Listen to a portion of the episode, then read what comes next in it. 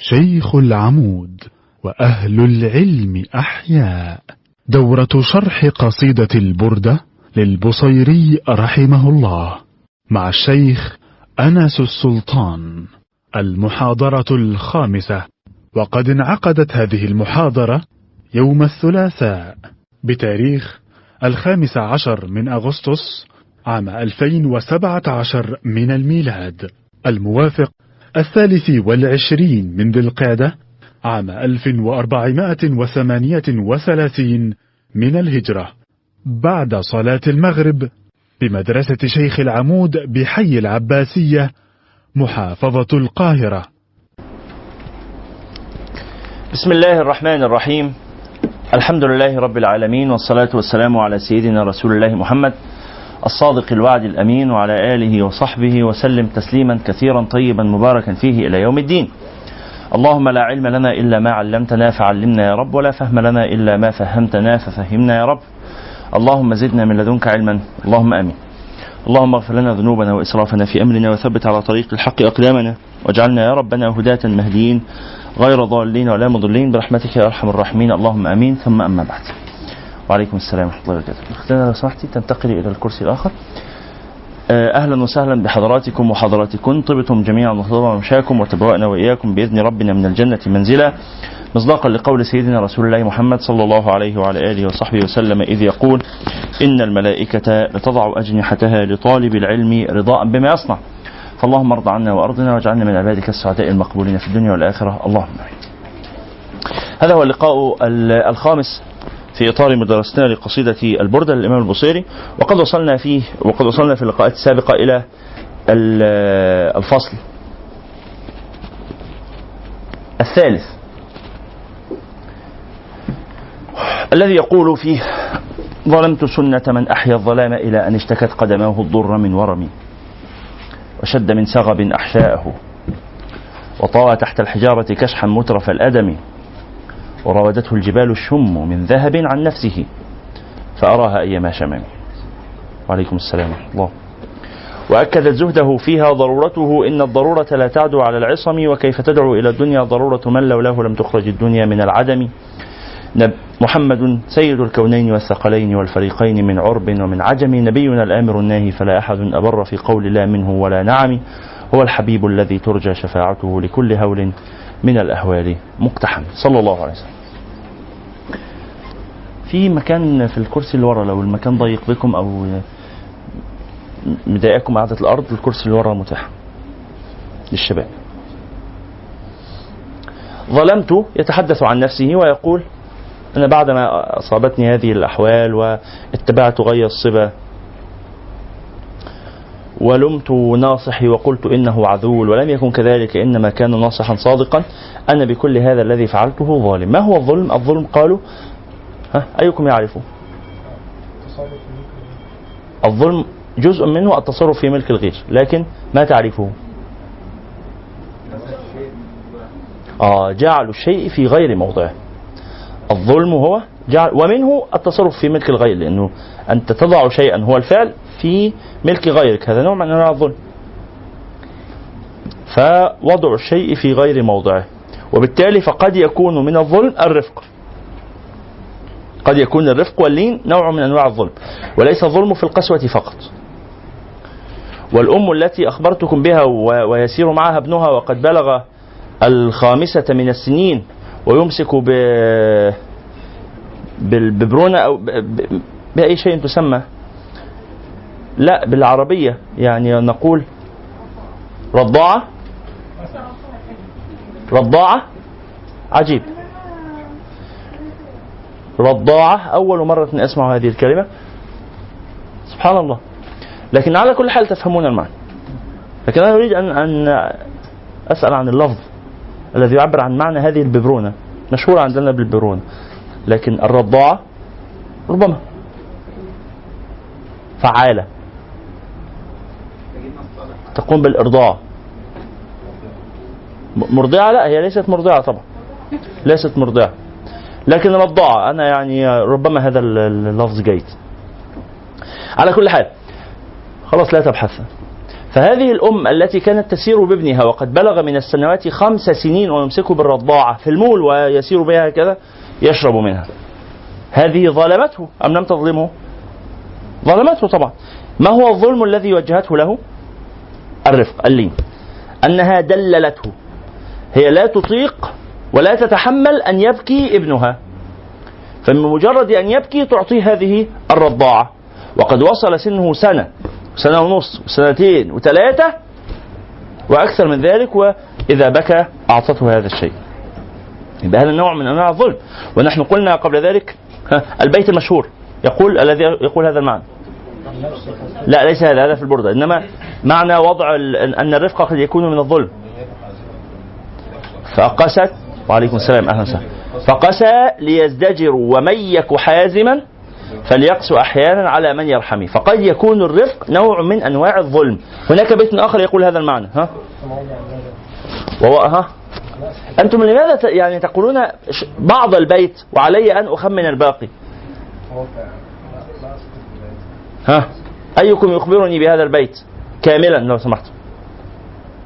عن هذا الإنسان الذي يضع الشيء في غير موضعه. وفعله هذا مضر. أنا قلت كثيرا من ألفاظ البيت.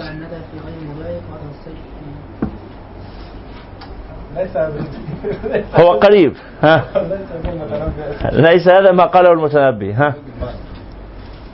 قال ووضع الندى. ها؟ أكمل.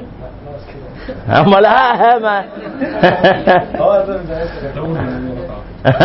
انت قول وأنا يعني سأكمل. ووضع الندى. هذه الشواهد يا اخوانا احفظوها وهذا يسمى إيه؟ عندما يحصل موقف أمامك فتأتي ببيت من الشعر يعبر عن هذا الموقف. بما يسمى هذا الفعل؟ لا. ال الشاهد جيد أو شيء آخر؟ ليس هذا هو ليس هذا هو الاستشهاد في الحقيقة. الاستشهاد إخواني هناك فرق بين هذا الفعل وبين الاستشهاد. الاستشهاد هو طب اكتبوا هذا بس الاستشهاد بالشعر هو أن تعرض موقفا ما ثم تأتي ببيت من الشعر القديم يشهد لموقفك أو لقولك. هذا استشهاد. ليس هذا هو الذي نسأل عنه. إنما الذي نسأل عنه هو أن يعرض لك حال لست أنت المستشهد. أن يعرض لك حال تراه أمامك يفعله غيرك أو تفعله أنت. ولكن لست لا تستشهد. لا تريد أن تؤكد صحة موقفك. ولكنك تتذكر. بيتا من الشعر يعبر عن هذا الموقف الذي رأيته أمامك أو حتى ولو كنت معارضا له. يعني الاستشهاد يأتي فيما تريد أن تثبته. ها أيكم يخبرني بهذا اللفظ؟ أسعد جدا إن شاء الله. قريب من الاستحضار. ها؟ هو أحمد يقول التمثيل لو حذفنا حرفا. التمثل. التمثل بالشعر. التمثل بالشعر. وهذا دأب البلغاء الفصحاء. دأب البلغاء الفصحاء. أنهم عندما يرون موقفا بدلا من حكي الكثير من الكلام في القبول والرفض والتأييد والمعارضة يذكرون بيتا من الشعر أو بيتين. وبهذا البيت المذكور أو البيتين المذكورين ها كأنك تذكر شيء. قل. قل. قل. ها هو ضحك فقلت يعني لعله تذكر شيئا يعبر عن هذا المعنى. قل. دايما بقرأ الشعر فببص يعني بقعد اتخيل كده إيه المواقف عشان أقول دايما نعم. نعم أفهم هذا. هذا جميل. مثلا ساعة ساعتين على ما أفكر إيه المواقف اللي ممكن هذا كثير عن الحد لكن جيد. هذا مجاوز لحد لكن جيد. بدر قال كلمة جميلة. يقول أنا عندما أقرأ بيتا من الشعر أفكر في أي المواقف قد أستطيع استعمال هذا البيت. هذا جميل. هذا جميل جدا. لكنه يستغرق في في التفكير بقى في القصة، ما هي القصة وماذا سيحدث فيها؟ يفكر في هذا الأمر نحو ساعة. لكن هذه فكرة جميلة. هذه فكرة جميلة. وأنا أقرأ البيت أقول أي المواقف التي سأحتاج إلى التمثل بهذا البيت فيها؟ هذا أمر جيد جدا. فهمتم الفكرة يا إخواني؟ وهذا هو الذي يؤدي إلى بقاء المعاني في في الأذهان وبقاء الكلمات في الأذهان. يا إخواني المعلومات لا تستقر في الذهن إلا باستعمالها والحديث بها والحديث عنها. وما يهجر من المعلومات يموت. اتقوا الله لا لا تميتوا ما حصلتم عليه من العلم. الله نهاكم عن هذا. وقال ولا تكونوا كالتي نقضت غزلها من بعد قوة أنكاثا. كفاية بقى. كفاية. بعد ما بذلت مجهود وربنا أكرمك الحمد لله. ووصلت إلى مرحلة جيدة في إتقان ها الهندسة. مثلا أو الطب مثلا. الحمد لله. وإيدك ماشية فيه. وذهنك مستحضر المعلومات تيجي تقول إيه؟ الصراحة مش لاقي شغفي. شغفك بقى ت- ما ت- ما تضايقناش. ما تخلوناش نغلط. شغفك إيه وبتاع إيه؟ بيعملوا بيه إيه الشغف ده؟ أتقن ما تعلم ما, ما, ما يعني أو أتم ما بدأته وما فيش مانع تعمل شغفك في حتة تانية بس بس بالتوازي مع ده هل تفهمون هذا المعنى؟ ربنا أكرمك وظهرت لك براعة في أمر. الأطباء والمهندسين اللي سايبين الطب والهندسة ورايحين يدرسوا علوم شرعية بتعمل كده ليه يا ابن الحلال؟ هتكون بارع في العلوم الشرعية على فكرة أنت أول ما ترع في العلوم الشرعية تقول الصراحة مش لاقي شغفي مش لاقي نفسي أنا هتجه لتربية ال- الفراخ البلدي. ما هو مش كده؟ مش كده؟ أنا لا أقول لك لا تتعلم العلوم الشرعية. نفس الكلام هذا يعني أكثر الناس يفعلون هذا الأمر هم المهندسون. يا أكثر آه أكثر من يفعل هذه هذا الأمر. إيه؟ في القرن الماضي كانوا الأطباء الآن المهندسون. لكن هي هو داء. داء. ما هو هذا الداء يعني بأي شيء يمكن تسميته يمكن أن نقول مثلا إهدار الكفاءات إهدار الموارد. داء من أكبر الأدواء التي قد تبتلى بها أمة. أن أصحاب الكفاءات فيها وأصحاب المواهب فيها ها؟ يتراجعون. هو أنت ليه فاهم ان أنا بتكلم عنك؟ ما ما اقصدكش والله. ما ما اقصدكش بشكل شخصي ولا أقصد أي حد من الحاضرين. الكلام مش الكلام مش شخصي. يعني مش لازم بدون ذكر أسماء يا فلان وفلان. يعني مش إيه مش لازم أعمل كده. خلاص كل واحد فاهم نفسه. بس أنا فعلا مش مش قاصد أوجه الكلام لشخص. أنا لما بتكلم بتكلم عن الفكرة. الفكرة بقى تطلع مطابقة لحل أحمد ما تطلعش مطابقة لحل ولاء. يعني دي حاجة إيه؟ ترجع لحضراتكم. بس باختصار إذا أكرمك الله وأتقنت أمر ما تسيبوش. خلاص؟ طيب. مرة أخرى. سأقول البيت ولكن هذه الأبيات أنا يعني قلتها كثيرا. فأنا يعني أشتاق إلى أن يفا يفاجئ إلى أن يفاجئني إخواني ب... ب... باستحضارهم للبيت بمجرد ذكري لمعناه. ولن يفعلوا ذلك إلا إذا حفظوه ولن يحفظوه إلا إذا تمثلوا به. تمثلوا به حتى أمام مع من لن يفهمهم. يعني عندما تكون جالسا مع أبيك أو أمك أو إخوتك أو أصدقائك أو نحو ذلك تقول لهم فقسى ليزدجروا ومن يك حازما فليقسو أحيانا على من يرحمه. هذا هو البيت. فقسى ليزدجروا. عندما ترى موقف قسوة أو موقف زجر فتقول لا هذا الموقف هذه القسوة ليست الغرض منها الإيذاء إنما الغرض منها الإفادة والتعليم فتقول هذا لا تقول لهم ده بيشتغل عشان مصلحته. نعم قل اشرح بالعامية ما شئت ولكن قل البيت. طب إذا كنت غير قادر على استحضار البيت افتح بسرعة الإنترنت وهاته تفهمون هذا المعنى؟ فقسى ليزدجروا يلا أعيده مرة أخرى. فقسى ليزدجروا ومن يك حازما فليقس أحيانا على من يرحم.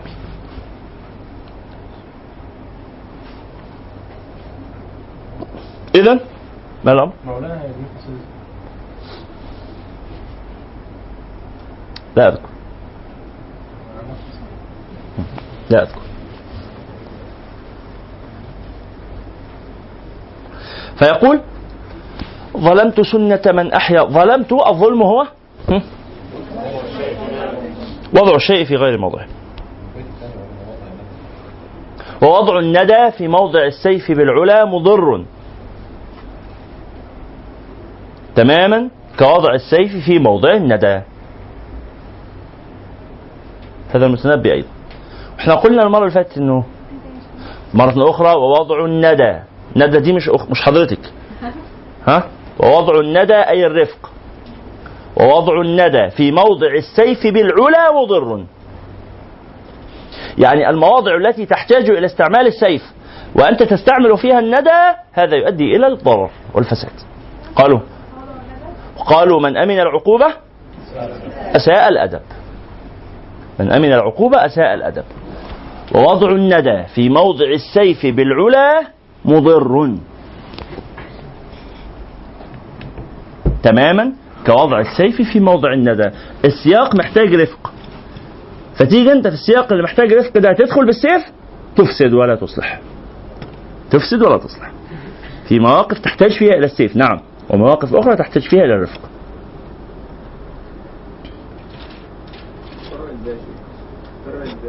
هذه هي الحكمة. هذه هي الحكمة. ها ما هي الحكمة؟ لا هذا هو العدل. وضع الشيء في موضعه هو العدل. القدرة على معرفة خير الخيرين وشر الشرين. قلنا ليست الحكمة وقلنا هذا كثيرا. ليست الحكمة قل يا بدر. رضا؟ أن تعرف الخير من الشر فإن هذا يحسنه كل أحد. ليست الحكمة. أنا أقولها لكم من لم يكتبها فليكتب. وهذه العبارات كلها تحفظوها. تحفظوها وتستشهدون بها. خلاص؟ إن شاء الله عندما يعني تدرسون العلم لغيركم الذي يميز المدرس ال- ال- ال- ال- المناسب أو ال- الأديب أو الخطيب أو اللبق أو أو المثقف حتى لو لم تد... لو أنكم لن تمارسوا التدريس. تدريس العلوم الشرعية واللغوية. ها؟ لكن وانكم أنتم مثقفون تتحركون في الحياة. فليس من اللائق بعدما أنفقتم الأعمار والأوقات في الدراسة وال... والطلب ثم إذا عرض أمامكم موقف. يكون تعاملكم أو تعاطيكم مع الموقف مثل تعامل مع من أنفق مثل هذا الوقت على قناة سبيستون أو أو فتافيت أو سي بي سي سفرة أو نحو ذلك. يعني أنت ها؟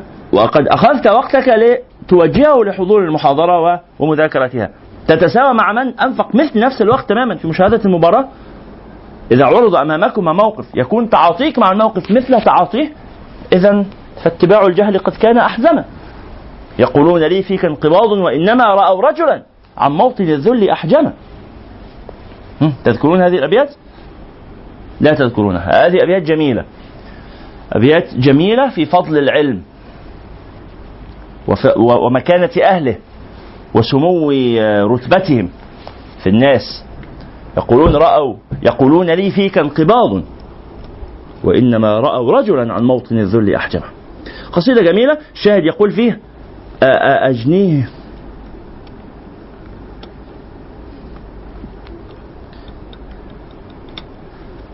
أيرهقني جمعا. أيرهقني بذلا وأجنيه ذلة إذا فاتباع الجهل قد كان أحزما. يعني هو أنا أضيع وقتي أو أتعب بدني. ها وأنفق وقتي في طلب العلم. ثم لا يثمر لي العلم بعد ذلك إلا الذلة. إذا كان الأحزم ما معنى الأحزم؟ الأحزم الأرشد صدقت. الأرشد ما الذي يشهد لهذا؟ ها هذا جاء في الحديث. الحازم. حديث الحازم. الرجل الحازم. ها؟ أي حديث جاء في هذا اللفظ؟ حديث مشهور جدا. ها؟ أشكرك. حديث النبي صلى الله عليه وسلم لما حدث النساء صبيحة يوم الفطر وقال ما رأيت ناقصات عقل ودين أسلب للب الرجل الحازم منكن. الحازم يعني العاقل أو الراشد. فالحزم معناه الرشادة أو العقل. انظروا كيف تؤدي المعلومات السابقة إلى فهم الكلام الجديد؟ حاضر. انظروا كيف فهمتم هذه الجملة الأخيرة؟ أنتوا معانا ولا لأ؟ ما تيجوا يا مشايخ هنا ناحية عشان أكون سعيد وأنا شايفكم أحسن. ما عمال ألوح رقبتي كده عشان أشوف. تعالى يا سامح. تعالى يا سامح. معلش هيصبر إن شاء الله. يحيى هيصبره يلا. عشان أكون شايفكم.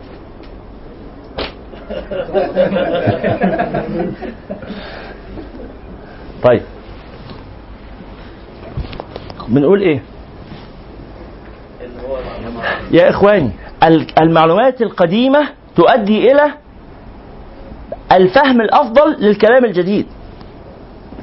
الفهم والحفظ والمسألة دي ملكة زي العضلات. شبهنا هذا التشبيه كثيرا. ها؟ أنت أول ما أول ذهابك إلى رفع الأثقال في في صالة الألعاب الرياضية. في البداية تستطيع أن ترفع آه، ثقل ثقل مثلا 5 5 كيلو جرام ها؟ أولا 5 كيلو جرام ثم بعد 100 عدة على مدار ثلاثة أيام 10 أيام بالخمسة كيلو ها؟ تستطيع أن ترفع 10 كيلو. بعد فترة 20 بعد فترة 50 بعد فترة 150 وصولا إلى البارعين هؤلاء الذين يستطيعون رفع 500 كيلو و 700 كيلو. صحيح؟ ألا يرفعون مثل هذه الأثقال؟ يرفعونها. إيه؟ آه آه. في في بطولات اللي هي ال 500 لا لا. 500 إيه؟ لا 550 في 550 و 560 و... لا يرفعوها بس هو يرفعها يجروها. إيه؟ لا على قد إنه بس يرفعها ثم يلقيها. اللي هم اللي آه ويصرخ هذا. ها؟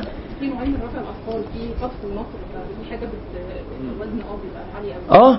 آه بس هو لو يقدر يرفعه أظن بيثبت بيه ثلاث ثواني أو ثلاث عدات ثم يلقيه بس الشاهد هذه المهارة الذي أوصله إليها هو العمل على الخمسة كيلو والعشرة كيلو والخمسين كيلو. أنا الآن لو قيل لي أرفع خمسين كيلو أستطيع أن أنا أرفعها من على الأرض عليك السلام لكن لا أستطيع أن أرفعها إلى أن تكون فوق رأسي وأثبت بها لفترة. لا أستطيع. مع المحاولة. الشاهد. نفس المسألة في العلم العلم زي المال. تعرفون الكلمة المشهورة عندما قالوا أصعب مليون هو أول مليون؟ تعرفون هذه الكلمة؟ هذه حقيقية جدا. لماذا أصعب مليون هو أول مليون؟ إنك تبدأ من الصفر. فبتتعب جدا لغاية لما لما تقدر تجمع ألف جنيه. أصلا بيتك محتاجه.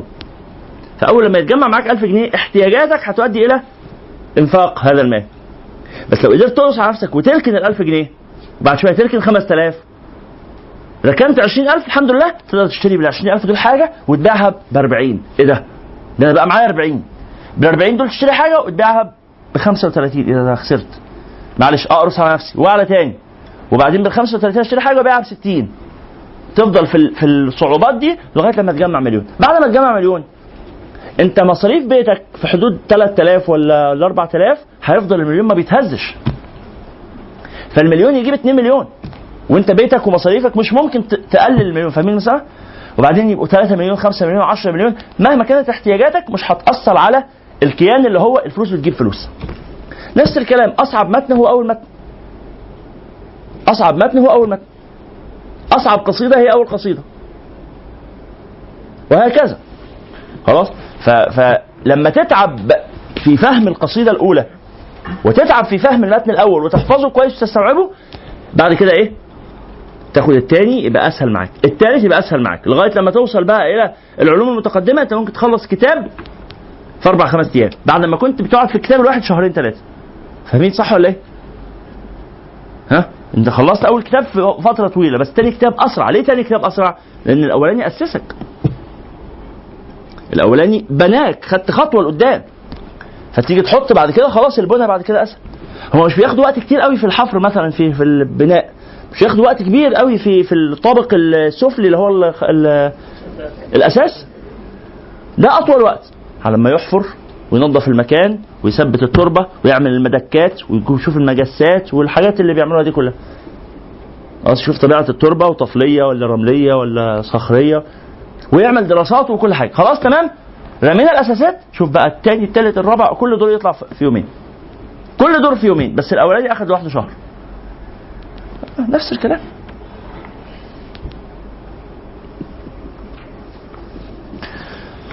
فقال ظلمت والظلم هو وضع الشيء في غير موضعه. ليست الحكمة شكرا يا ندى ليست الحكمة أن تعرف الخير من الشر. فإن هذا يحسنه كل أحد. الناس كلهم متساويين في هذا يعرفون الخير من الشر. ولكن الحكمة أن تعرف خير الخيرين وشر الشرين. إذا عرض علي موقفين كلاهما خير. أيهما أعظم خيرا؟ هذه الحكمة عرض علي موقفين كلاهما شر. أنا هختار الآن شر. أنا سأأمر بشر. أنا هقول لزميلي في العمل أو مرؤوسي أو صديقي أو مديري خلاص أنا سأشير عليه بشر. صح ولا إيه؟ بس هذا الشر أهون. اللي هو بيقولوا الفقهاء؟ ارتكاب أخف الضررين أو ممارسة أو مقاربة أخف المفسدتين خلاص؟ ارتكاب أخف المفسدتين كلاهما مفسدة بس دي مفسدة أهون شوية خلاص يا جماعة واضح؟ عمر؟ حاضر. وهذا مثل الذي قتل آه، كان سايق عربية تريلا وقتل أربعين إنسان. تعرفون قصته فهو قرر ارتكاب أخف المفسدتين ثم أدى هذا به إلى الكارثة. اللي أنتم عارفين فقال ظلمت سنته. السنة هي العادة والطريقة العادة والطريقة. هذا في اللغة. والسنة في الاصطلاح لها أربع معاني. أو لها لها ثلاث معاني. لها معنى في اللغة وثلاث معاني في الاصطلاح. السنة في اللغة هي المشايخ العادة والطريقة أنتم معايا ولا سرحانين؟ السنة في اللغة هي العادة والطريقة الناس الذين لا يكتبون سينسون هذا الكلام بالتأكيد. سينسون هذا الكلام بالتأكيد. فاكتبوه. وعليكم السلام. ازيك يا أحمد والسنة في الاصطلاح هي؟ آه، الكرسي الثاني فاضي يا.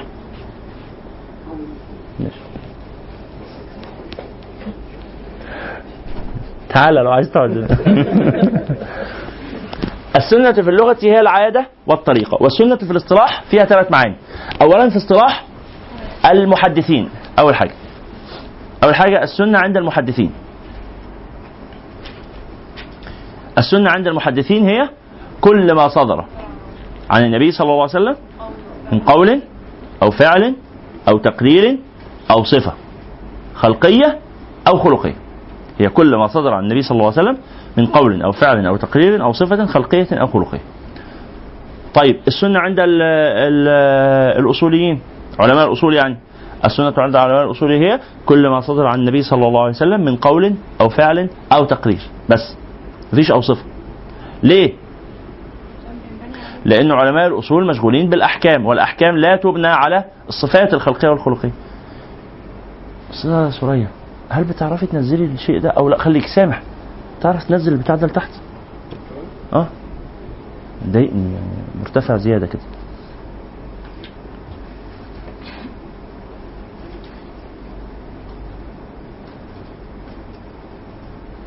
أشكرك. لا كمان. نزله على الآخر. تظبط بقى ما يسمى بميزان المية بتاعه ده عشان بتوع الإعلامية ما يزعلوش مننا. في ميزان مية على الجنب عندك. جزاك الله خير. آه حلو.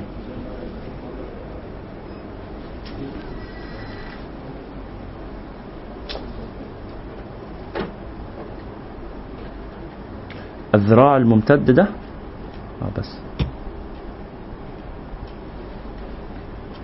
شكرا. طيب بسم الله. فنقول انه الأصول آه، علماء الأصول مشغولون به بالأحكام. ما الذي يفيد الأحكام؟ فالأحكام تؤخذ من أقوال النبي؟ طبعا. تؤخذ من أفعال النبي؟ طبعا. تؤخذ من تقريرات النبي؟ طبعا. تؤخذ من صفات النبي؟ يعني كونه صلى الله عليه وسلم كان ليس آه، ليس بالطويل البين ولا بالقصير البين. هل ده يؤخذ منه حكم؟ نحن نتعلق بصفاته الشريفة لكن لا يفيد حكما. وبالتالي فهذا يدرسه المحدثون ولا يدرسه الأصوليون. فالسنة عند الأصوليين هي؟ يا بدر عن النبي صلى الله عليه وسلم من قول أو عمل. من قول أو فعل أو تقرير من قول أو فعل أو تقرير فعل هو هو العمل. طيب السنة عند ال- الفقهاء. السنة عند الفقهاء هي ما يثاب فاعله ولا يعاقب تاركه. يثاب فاعله لو عملت الحاجة فعل يقول لك إيه؟ صلاة السنة. يعني المندوب. بمعنى المندوب. ما يثاب فاعله ولا يعاقب تاركه بل يلام. يلام. انت ليه ما عملتش السنة دي؟ حلوة السنة كويسه تاخد عليها ثواب خلاص؟ طيب. نقول بقى عند الفقهاء وقد تطلق السنة بمعنى الأدب النبوي. وقد تطلق السنة بمعنى الإيه؟ يعني مثلا طريقة شربه للماء صلى الله عليه وسلم. هل دي سنة؟ يعني تاخد ثواب لما تشرب المية زي ما هو كان بيشربها صلى الله عليه وسلم؟ تاخد ثواب المتابعة. بس بس هل هي عبادة مستقلة؟ ها؟ دي عادة. النبي صلى الله عليه وسلم كانت له عادة شخصية هو بشر صلى الله عليه وعلى آله. فعنده عادة أنه كان إذا شرب اللبن عبه وإذا شرب الماء مصه. عنده عادة كده. كان عنده صلى الله عليه وعلى آله وصحبه وسلم عادة أنه مثلا بعد الأكل يلعق أصابعه. خلاص؟ عادة نبوية. آه، متعلقة بطريقة المجتمع العربي في الأكل. عنده عادة مثلا صلى الله عليه وسلم أنه هو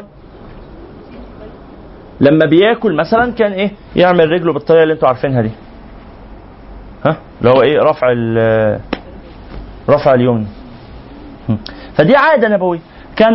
كان من عادته صلى الله عليه وسلم مثلا أنه إذا شرب ال- اللبن شرب بعده الماء وقال إن له لدسامة عشان سمين فيحب إيه؟ يطيب راح آه، طعم بقه بشرب الماء بعد اللبن. عادة كل دي عادات نبوية شريفه من عادته صلى الله عليه وسلم أنه كان يحب مثلا أن يترجل كان يحب أن يدهن شعره بال- بال- بالزيت. يحب يحط زيت على شعره. ويكثر من هذا. صلى الله عليه وسلم. خلاص. من عاداته صلى الله عليه وسلم أنه كان يكتحل يستعمل الكحل وكان يكتحل بالاثمد صلى الله عليه وعلى آله وصحبه وسلم. من عاداته مثلا صلى الله عليه وعلى آله وصحبه وسلم أنه كان يسير حافيا أحيانا في الطريق في شوارع المدينة الرملة أو كده كان يسير حافيا. كل دي عادات نبوية. لكن هذه العادات النبوية هل تسمى سنن بالمعنى الفقهي؟ ها إيه رأيكم يا جماعة؟ هل تسمى سنن فقها؟ لا لا تسمى سنن. وبالتالي ف لا لا نقول إنه من سار حافيا فله ثواب على ذلك. مش زيها زي صلاة ركعتين بعد ال- بعد المغرب. صلاة ركعتين بعد المغرب أو صلاة ركعتين بعد العشاء دي سنة. ليه؟ أمر بها النبي صلى الله عليه وسلم. أمر بها لكن لم يعزم عليها يعني ما شددش في فعله لكن أمر بها صلى الله عليه وسلم. لكن لم يأمر بال بال بال بالحفاء ولم يأمر بمص الماء ولم يأمر بعب اللبن. فدي كلها تبقى اسمها الآداب النبوية. آداب. وطريقته صلى الله عليه وعلى آله وصحبه وسلم كلها أدب وبالتالي فعندما نحاكي إحنا بنحاكي الأدب الكامل والأدب الراقي. فنثاب لهذا المعنى الإجمالي مش للإيه؟ للتفاصيل. وبالتالي فلما نيجي في زماننا ده ناكل بالشوكة والسكينة خلاص؟ أو ناكل بالمعلقة إحنا كده مطبقين للأدب النبوي. ما يجيش حد دلوقتي ياكل إحنا معزومين عند ناس خلاص وناس بياكلوا معانا في البيت وبعدين إيه يقولوا والله إحنا بنطبق الأدب النبوي يقوموا ياكلوا بإيديهم. يمسكوا الرز كده يكعوروه خلاص وإيه وبإيديهم يقوموا في في البامية عاملين طاجن معبي شوية بامية كده في إيده وحاطط على الرز خلاص ويعمل. فتلاقي دقنه مع كده مبهدلة خلاص وبعدين بعد ما يخلص أكل يقعد يمص ويلحس وينطر. إيه ده؟ ده في مجتمعنا طبعا هو هذا مسألة عرفية يعني سيد الخلق محمد صلى الله عليه وعلى آله وصحبه وسلم لما كان يلعق أصابعه صلى الله عليه وعلى آله بعد الأكل كان عرف المجتمع لا يتأذى بمثل هذا. خلاص؟ وبالتالي ده كان تعبير كان مظهر مظاهر الرقي عادي لا يضيره. زي ما في زماننا مثلا لو أنت بتاكل الايس كريم ففي حتة من الآيس كريم جت على صباعك. لو عملتها كده؟ مش ده ما يضايقش حد؟ حاجة عادية. ممكن تأخذ بعض الآيس كريم اللي هو اللي أو مثلا وانت بتعد الفلوس مفيش مشكلة يعني تعمل كده وتعد الفلوس. في ناس بتتضايق منها بس بس في الآخر اجتماعيا لو لقيت حد بيعمل كده مش هعتبر إن هو آه مقبولة. مقبولة. بعض الب... أو يعني أو مثلا في تق... مش عارف أقلب الورق لزقة. فأقوم إيه؟ أقلبها ببعض ال- الماء الذي يأخذه من لساني أو في لزق الطبعه ال- طبيعة ال- البريد. المهم إن مجتمعنا بقى بيتقبل ده في أشياء. في أشياء أخرى لا يقبلها فيها. أنتوا فاهمين المعنى ده؟ وبالتالي فالنبي صلى الله عليه وعلى آله وصحبه وسلم لما كان يلعق أصابعه لم يأمر بذلك. إنما سمح به. أظهر انه أنه على عادة الراقين اجتماعيا في قومه. فوانت بتاكل لو أنت في بيتك مثلا مع أهل بيتك بس مش عنده ضيوف أو حاجة. وخلصت أكل وبعدين إيه؟ مسكت صابع كده صباع صباع لعقته. ممكن دي تبقى حاجة جميلة. بيبقى فيها بهارات وبقايا لو أنت بتاكل فراخ أو سمك أو بتاع. بيبقى فيها إيه؟ أو أنا بعد بعد السمك مثلا تنظف أصابعك بالليمون. مش يعملوا كده؟ ينظفون أصابعهم بالليمون عشان رائحة السمك وبعدين يلعقون هذا الليمون. ربما يبقى ليه طعم لاذع كده وجميل. هذه الأشياء بنقول على حسب عرف الناس وعادة الناس ومجتمع الناس. المهم المقصود إيه؟ الرقي. أن تكون راقيا أن تكون مهذبا. فإذا أكلت الآن بالمعلقة تبقى أنت مطبق للأدب النبوي. خلاص؟ نعم صلوا عليه. عليه. وسلم سنة الجمعة مثلا سنة الجمعة مثلا إن أنا ألبس أبيض. من سنن الجمعة من سننه صلى الله عليه وسلم يعني من عاداته أنه كان يلبس الأبيض يوم الجمعة. خلاص؟ أو في غيره كان يحب البياض. تفضل عليك السلام ازيك فهذه من عاداته الشريفة. فأنا لو آجي دلوقتي أنا نازل على صلاة الجمعة فنازل بتيشيرت آه، آه، بتاع ده أخضر ولا أزرق ولا أي حاجة. جائز. لأنه يظل هذا في إطار العرف الاجتماعي العام لبس كويس. بس ما بقاش نازل بلبس مبهدل ومقطع ومزيت وأنا عرقان فيه نايم فيه من بالليل. لا ألبس لبس جديد. ألبس لبس يكون لسه مغسول يكون حاجة ريحتها كده وأنا قاعد في الصف مع الناس ما تضايقش الناس. أنا كده مطبق للأدب النبوي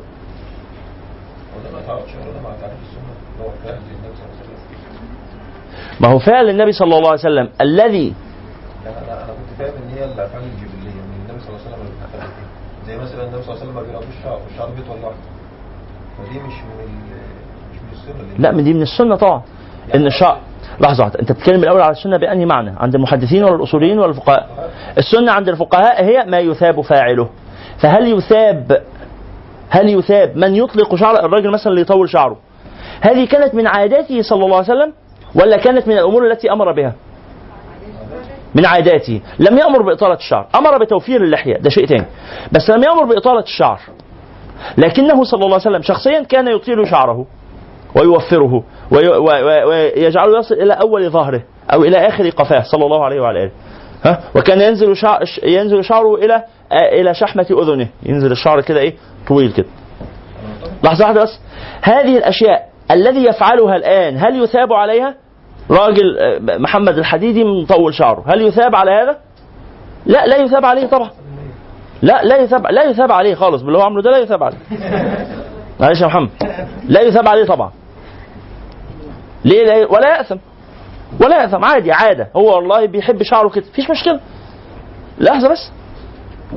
لأن النبي صلى الله عليه وسلم ما كانش شعره كده. يعني هو هو لو عايز لو هنقول إنه ممكن اللي يربي شعره قد يثاب بمشابهة النبي خلاص هيبقى حاجة تانية بقى اللي هو هيرجل شعره ويسرحه ويحط عليه زيت ويخليه ناعم ونازل. قم لو عمل كده في مجتمعنا نقول له أنت آثم بقى. لو حط عليه زيت بقى وسرحه وعملوا ضفيرة وعملوا بتوكة والحاجات دي كلها نقول له أنت آثم. يقول ما أنا عملت زي النبي أهو. نقول له أيوه بس ده في زمان النبي صلى الله عليه وسلم كان من عادة الرجال. وفي زماننا ده في, في زماننا المعاصر ليس هذا من عادة الرجال. وبالتالي فالذي يطيل شعره على الهيئة النسائية في إطالة شعر في زماننا يأثم. المساله عرفية. بخلاف اللي بيطول شعره كده ده, ده تطوير رجالي. فده يبقى جائز. لا يثاب ولا يأثم. جائز. لأنه هو كده مش موافق للنبي. أنتوا فهمتوا المعنى؟ ينبغي أن نفرق. ينبغي أن نفرق بين ما أمر به النبي فيثاب فاعله ولو لم يأثم تاركه. هذا هو السنة. النبي أمر بها ولم يشدد في الأمر بها. أمر بها ولم يشدد في الأمر بها. فيبقى يثاب فاعلها. وبين الجبلات والعادات النبوية. ها؟ فهذه الذي يفعلها إن كانت مقبولة عرفا خلاص يثاب باتباعه للأدب النبوي الراقي. بس. لكن لا تسمى عبادات. لا توجد عبادة اسمها عبادة الاكتحال أو عبادة ال- الاحتفاء أو الحفاء. أو عبادة تطويل الشعر. أو عبادة تسريح الشعر. هذه ليست من العبادات. هذه من العادات. يثاب فاعلها بالنية؟ طبعا. كما يثاب اللي بيجيب لمراته وردة. اللي بيجيب لمراته وردة هياخد ثواب. بس الثواب ده ثواب. في عبادة اسمها عبادة إنك تجيب وردة. هذه ليست من العبادات إنما من باب إيه؟ التلطف ومعاملة الأهل بالرفق. وقول النبي صلى الله عليه وسلم خيركم خيركم لأهله ونحو ذلك من المعاني الإجمالية. تطلع معاك وردة تطلع معاك شوكولاتة تطلع معاك جزمة قديمة أو جديدة أو يعني مكان المهم تبقى يعني هدية مقبولة اجتماعيا وتؤدي لل, لتطيب المشاعر تبقى حاجة كويسة وتثاب عليها وتبقى أنت متبع للأدب النبوي. طب لم يثبت إن النبي جاب شوكولاتة. ها؟ طبعا لم يثبت ان النبي جاب شوكولاتة صلى الله عليه وسلم. بس لما الشيخ رضا يكتب كتابه ويجيب لنا شوكولاتة ها؟ يبقى ده سنة ولا مش سنة؟ من غير افتراء. سنة ولا مش سنة يا اخوانا سنة. سنة بمعنى العبادة ولا سنة بمعنى الأدب النبوي؟ الادب النبوي طب ليس من الآداب النبوية إن الراجل لما يتجوز يجيب شوكولاتة. أيوه بس من الآداب النبوية إن الراجل لما يتجوز يولم. يعمل وليمة. إن شاء الله لو هيعمل وليمة ها؟ يعني إيه؟ مش هيتجوز. يعني ببساطة. الفلوس بتاعت الجواز يا دوب. ما هو يتجوز يذبح. خلاص؟ لأنه هي- كل درس هو بيحضر ما شاء الله دروس كتيرة. كل درس هيجيب فيه خروف. أو خروفين. خلاص؟ إحنا ليه ما بنذبحش تيجوا في العيد اللي جاي ده نذبح على باب المدرسة هنا وخمسه وخميسه على الحيطان. على باب المدرسة إحنا نجيب لنا بجرتين ثلاثة ولا بتاع نذبحهم وده إيه؟ يبقى صدقة من طلاب المدرسة. وناكلها. يعني ناخد بقرة ناكلها وبقرتين مثلا نتبرع بيهم. يلا نعم يعني هي العادات النبويه لو هي مقبوله عرفا الشخص هيسيب لو هي مش مقبوله عرفا الشخص هيبقى مذنب. العادات النبوية لو مقبوله عرفا الشخص هيثاب صح. ولو مش مقبوله عرفا هيأثم فعلا. هيأثم فعلا لمخالفته للعرف. نعم. لو أنا عملتها يعني خاصة بيا في البيت زي مثلا الحذاء والشرب مفيش مانع. طبعا مفيش مانع. مفيش مانع مفيش مانع. لو عملتها ما هو خلاص حاجة مخالفة للعرف بس أنا عملتها في بيتي. فين العرف في الموضوع؟ العرف مش هيحكم جوه بيتي. بس ما يكونش حد من أهل بيتي بيتضايق. يعني جوزي بيتضايق منها ابني بيتضايق منها مراتي بتتضايق منها أبويا بيتضايق منها يبقى أنا هضايقهم وأقول بطبق السنة؟ أنا صاحي من النوم الصبح قمت إيه قبل ما أطلع آه، دخلت الحمام مثلا خدت دش واتوضيت وبتاع وحطيت كحل. أبويا وأمي شايفيني وأنا طالع بالكحل يا فرحه يا فرحتي بيك. بعد العمر ده كله ها وقلت الواد اللي حيلتي عقل هيلاقوني طالع بالكحل. فهيعترض أقول لهم والله سنة اعترضوا بقى على سنة النبي صلى الله عليه وسلم. يبقى حاسم ولا مش حاسم؟ حاسم طبعا. حاسم طبعا. نعم. فترة ما بين تحول من العرف للعرف طبعا. طب الناس اللي في النص دي بقى مصيرها إيه؟ الناس اللي في النص دي اللي بتحول العرف أصلا. الناس اللي بتحاول العرف دي ناس جميلة. آه، بس هم لما بيعملوا حاجة بتبقى مستنكرة عند آخرين مقبولة عند البعض. لو في حاجة مستنكرة عند الجميع تبقى مرفوضة. إيه؟ حبيت إن إحنا نحيي أمر مفيش مانع. لو عايز تحيي لو أنت شايف إن هي قضية بقى تعمل كده صفحة فيسبوك دعوة للاكتحال. هي أيها الرجال اهتموا بالايه بالميك أب. يعني إحنا مش لاقيين فلوس نجيب مكياج لنسائنا. هنجيب مكياج لنا إحنا كمان يعني. آه. في صيحة كده في لبنان كانت انتشرت. الرجالة بيحطوا ميك أب.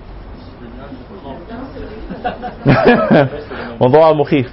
آه يعني في في رجال اهتموا انتشر الموضوع. الرجال بيهتموا بكلم أساس وحاجات كده موجود هنا في مصر عادي لا بيعملوه في مصر الممثلين والجماعة اللي هم اللي ربنا يعافينا دول مش رجالة يعني. بس آه، آه طبعا مش مكتمل الرجولة طبعا مش مكتمل الرجولة. آه ذكور لكن راجل بمعنى آه إنسان عنده مروءة كده وشهم وبتاع لا مسخة وبيلبسوا لبس الستات وبيعملوا حاجات كده يطلعوا يترقصوا وي- ويعملوا أصوات غريبة لا كل ده مش ليس من الرجولة في شيء. لكن أقول لحضرتك على حاجة. مثلا مثال كنا بنقول قريب في بندعو إن البنات في مصر إلى ركوب ال- السكوتر. أنا عايز أكتب مقال في الموضوع ده. عايز حد يفكرني. فكرني يا عمر. فكرني يا عمر الله يخليك. إيه؟ يحيى هكتب مقال عن ركوب البنات للسكوتر. هذه عادة حسنة. عادة حسنة. وأنا أرجو إنها تنتشر في مصر ويتعودوا البنات المصريات على ركوب السكوتر. خلاص. بس بس العادة دي مرذولة. في كثير من المجتمعات ومقبولة في مجتمعات. فنقول للبنات اللي المجت... العادة دي مقبولة يعني إحنا جيراننا م... قبلنا. يعني منطقتي أنا عندنا في المنطقة في المربع بتاعنا في أربع بنات بيركبوا سكوتر. والجيران كلهم مبسوطين بيهم وما عندناش مشكلة يعني إحنا سعداء بالبنات دول. خلاص؟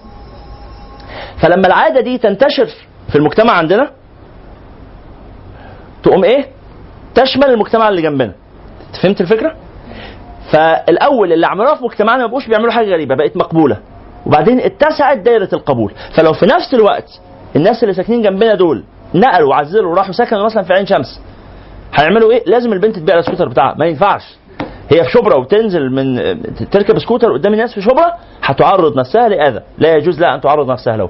لكن لما بتركب نفس السكوتر ده في نفس الزمان بس في منطقة تانية في مدينة نصر إحنا مجتمعنا بيتقبل وما عندناش مشكلة. وصلت المسألة دي؟ قل نفس الكلام عن مثلا ال- التيشيرتات. الراجل لما يلبس الراجل لما يقلع طربو- يقلع الطربوش يبطل يلبس طربوش. هي المسائل بتنتشر كده إن هي بتقبل في وسط وبعدين بيتسع. فلو أنت لسه ما بقتش في الوسط اللي قابل هذه العادة ما ينفعش تعمل. أو تنتقل في وسط بيقبل.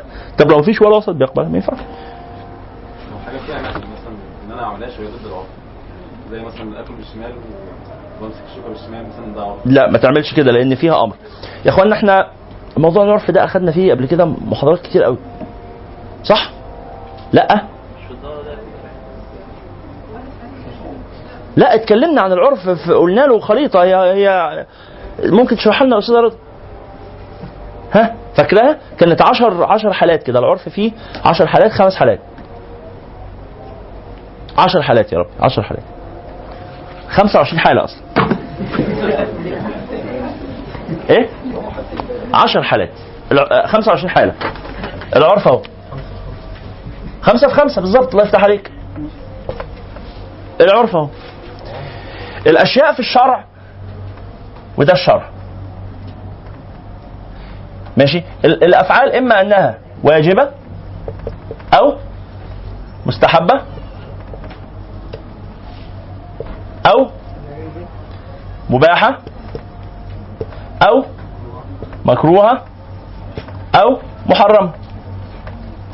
مظبوط؟ تعالوا نضرب الخمسة دول في العرف. واجب شرعا والعرف بيقول عليه واجب. واجب شرعا والعرف بيقول عليه مستحب. واجب شرعا والعرف بيقول عليه مباح. واجب شرعا والعرف بيقول عليه مكروه. واجب شرعا والعرف بيقول عليه؟ حرام. أو محرم. ماشي كده؟ نفس دي هتكرر هنا. ملهاش مكان. يعني أهي. مستحب؟ إيه الجدول؟ مش فاكر. خمس حالات كده خمس حالات كده. ممكن. بحيث إن إحنا هنا هنقول هنقدم الشرع ولا آه فكرة جميلة. أشكرك. فكرة جميلة. أنا عملت كده أصلا.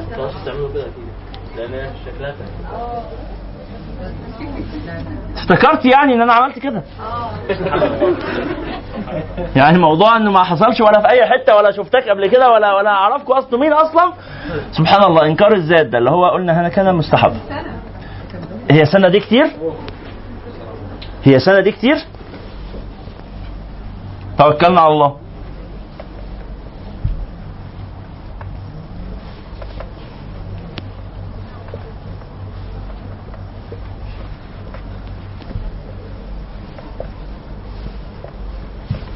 ماشي كده؟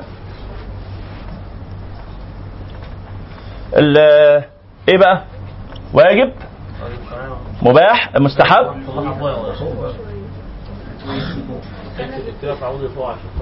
آه آه ماشي.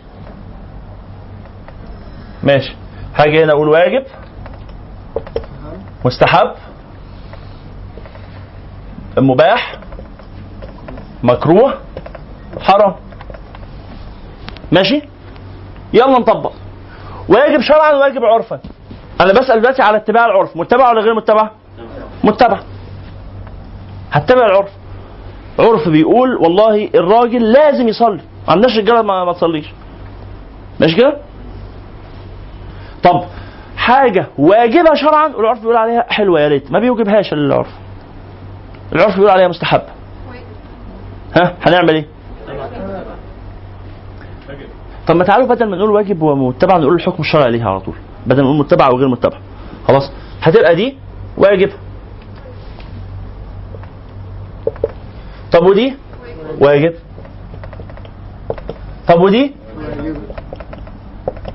ودي؟ ودي؟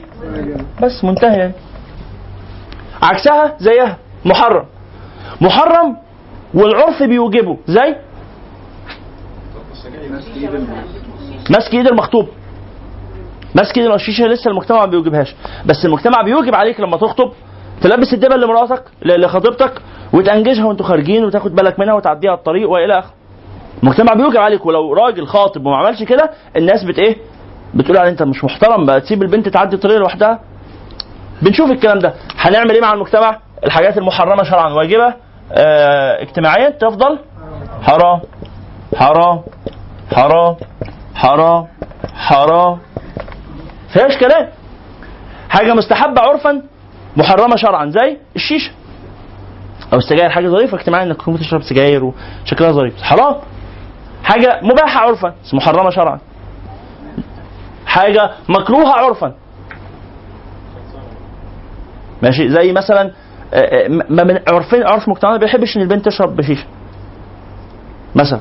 أو ما بيحبش البنت تشرب سجاير. مش مشكلة تشرب شيشة بس سجاير لا. يعني فالمجتمع ما بيحبش ما بيقولش إنه وحش قوي في حاجات محرمة شرعا محرمة عرفا. زي إيه؟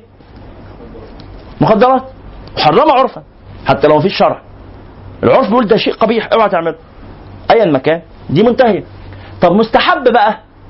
مستحب شرعا. وواجب عرفا. يبقى حكمه إيه؟ واجب.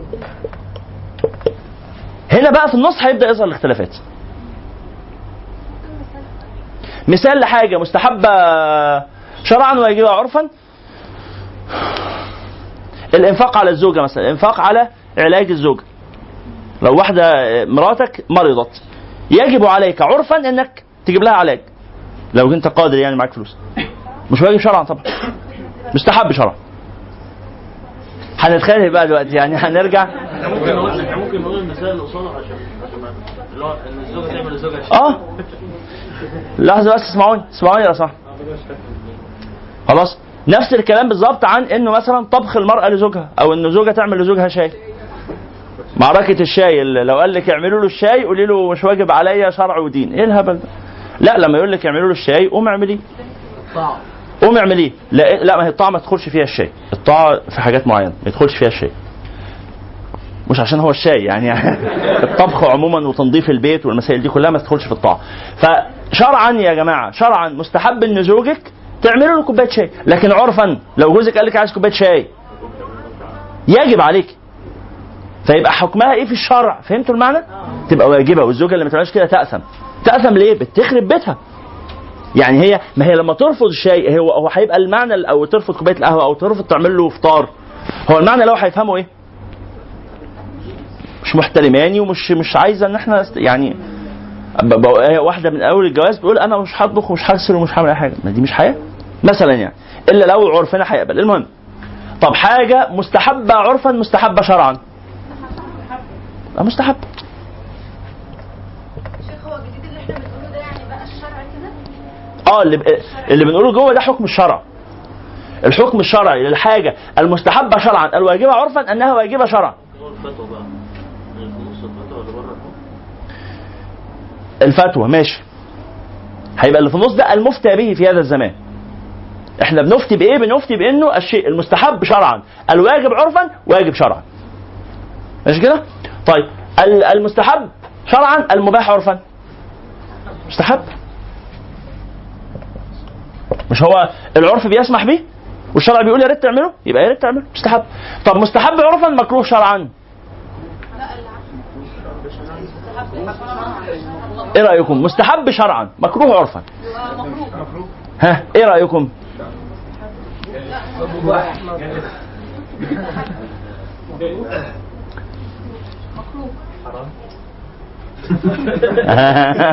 حاجة تانية أصلا. لا. طب تعالوا نقول مثال. تعالوا نقول مثال. الشرع مثلا بيأمرك بإنك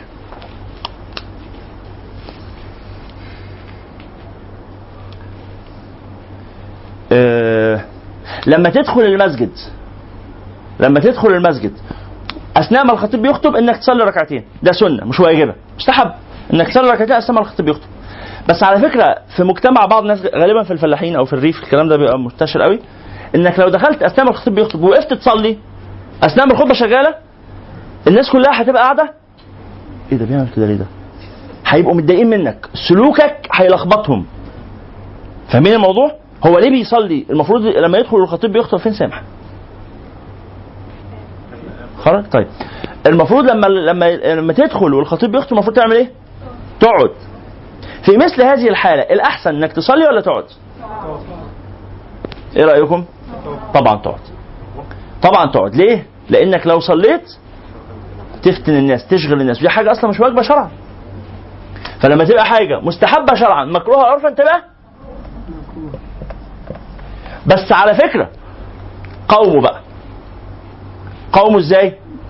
ادخل اقعد بس بعد الصلاة قل قول للخطيب يشرح للناس الخطيب هيبقى عالم وبيفهم إن شاء الله قول للخطيب يشرح للناس. حاول أنت تشرح للناس حاول تبين للناس لغاية لما يبقى فيه ثلاثة أربعة منكم كده يوافقوا. يفهموا يبدأ العادة تنتشر. طب لحظة واحدة. طب حاجة مستحبة شرعا محرمة عرفا. ما فيهاش شك دي طب يا مولانا هو الكفر اللحية على قول الشافعي مستحب الشرع مكروه طبعا. مكروه طبعا. ما هو على حسب أنهي عرف. عرف مجتمعنا ما بيك... مش كله بيكره اللحية ولا حاجة. مش كله. والأغلب فيه مش كراهية اللحية كمان. ده الأغلب فيه إباحتها أو استحبابها. الناس لما بتشوف راجل ملتحي بيتعاملوا في كتير من الحالات باحترام. ده الشائع في القاهرة. الراجل الملتحي أنا لما بركب من غير ما يكون معايا زي أزهري ولا حتى جلابية. لما أركب الميكروباص بمجرد ان أنا ملتحي لما أقول له راجل لو سمحت وطي ال- بتاع ده الأغاني اللي شغالة بتاعي يقول لي حاضر يا عم الشيخ ويوطيها. ده أنا بلاقي احترام. فدي مستحبة عرفا لكن لو في مجتمع؟ تبقى إيه؟ اللحية فيها خلاف. فأغلب جمهور العلماء على وجوبها شرعا ال- الحنفية وال- والمالكية والحنابلة على وجوبها شرعا. آه، الإمام الشافعي يقول باستحبابها. إنها ليست واجبة. ما هو ما أنا قلت مثال أهو. عايزين مثال حاجة مستحب شرعا حرام عرفا. زي إيه؟ زي ال زي الكحل اللي قلنا عليه. زي الكحل. وزي إطلاق الرجل لشعر رأسه. وزي الضفيرة. يستحب إن الرجل يضفر شعره. وزي ال عملها يا شيخ يأثم لو عملها طبعا لو الراجل ماشي في الشارع بضفيره يأثم طبعا. النعم.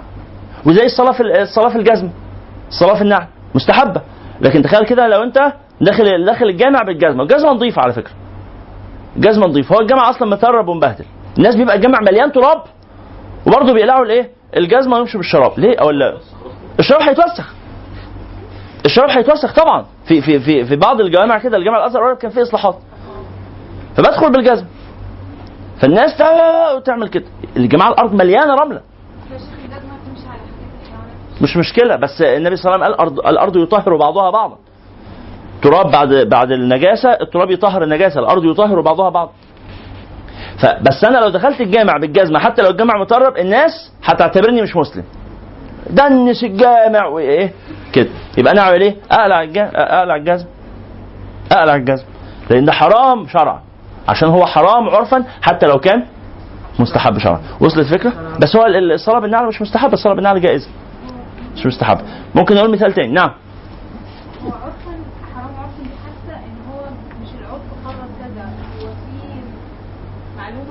ايا مكان المهم ايا مكان إيه السبب؟ ايا مكان إيه السبب؟ المهم الشائع عند الناس إيه؟ إن اللي يعمل البتاع ده يبقى شيء قبيح قوي.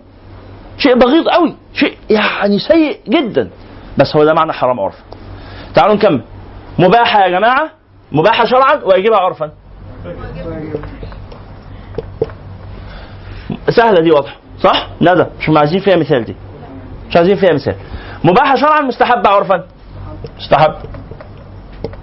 مباح. ها؟ مكروه. حرام. ده مريح. مريح ليه؟ هو كده كده في الشرع في النص. هو سايبها لك فالعرف يحددها. يوجبها. أو يستحبها أو يبيحها أو يكرهها أو يحرمها. واسعه دي. والأمثلة فيها أظن يعني عايزة مثال إيه ندى لا أنا عايزة ها. مباح شرعا مكروه عرفا زي قعدة البنات على القهوة. لا. لا. قعدة البنات على القهوة حرام عرفا. طبعا هيختلف من عرف العرف اصبري عليا. اصبري عليا بس. أنا بتكلم على عرفنا إحنا نفسنا. اللي في اللي سامحين للبنت جارتنا إن هي تركب سكوتر؟ لو عرفنا إن البنت دي بتركب سكوتر تروح تقعد بيه على القهوة ده إحنا هن- هنكسرها هي والسكوتر بتاعها. بس لو بتقعد في ال coffee shop عادي. أنا مش بهزر. فيبقى مسموح بقعدها على الكوفي شوب ولا تقعدش؟ يعني تقعد في كوستا تقعد في بينس حتى لو في أماكن فيها تدخين وحتى لو هتشرب شيشه بس ما تقعدش في قهوة بلدي لأن البنت اللي تقعد في قهوة بلدي بنت مش مؤدبة؟ نفس الكلام؟ لا شرعا. نفس الكلام؟ يعني شرعا الكافيه عادي لكن القهوة البلدي أيوه أيوه. مش بعد القصة دي مش بعد قصه العرف. لا بعد مفيش حاجة اسمها بره. يا ندى الحكم أهو. فعل في الشرع مباح اللي هو القعدة على القهوة. آه يعني مباح. في الشرع. أيوه أيوه في الشرع مباح طبعا. ما هو قعدها على القهوة زي قعدها في النادي.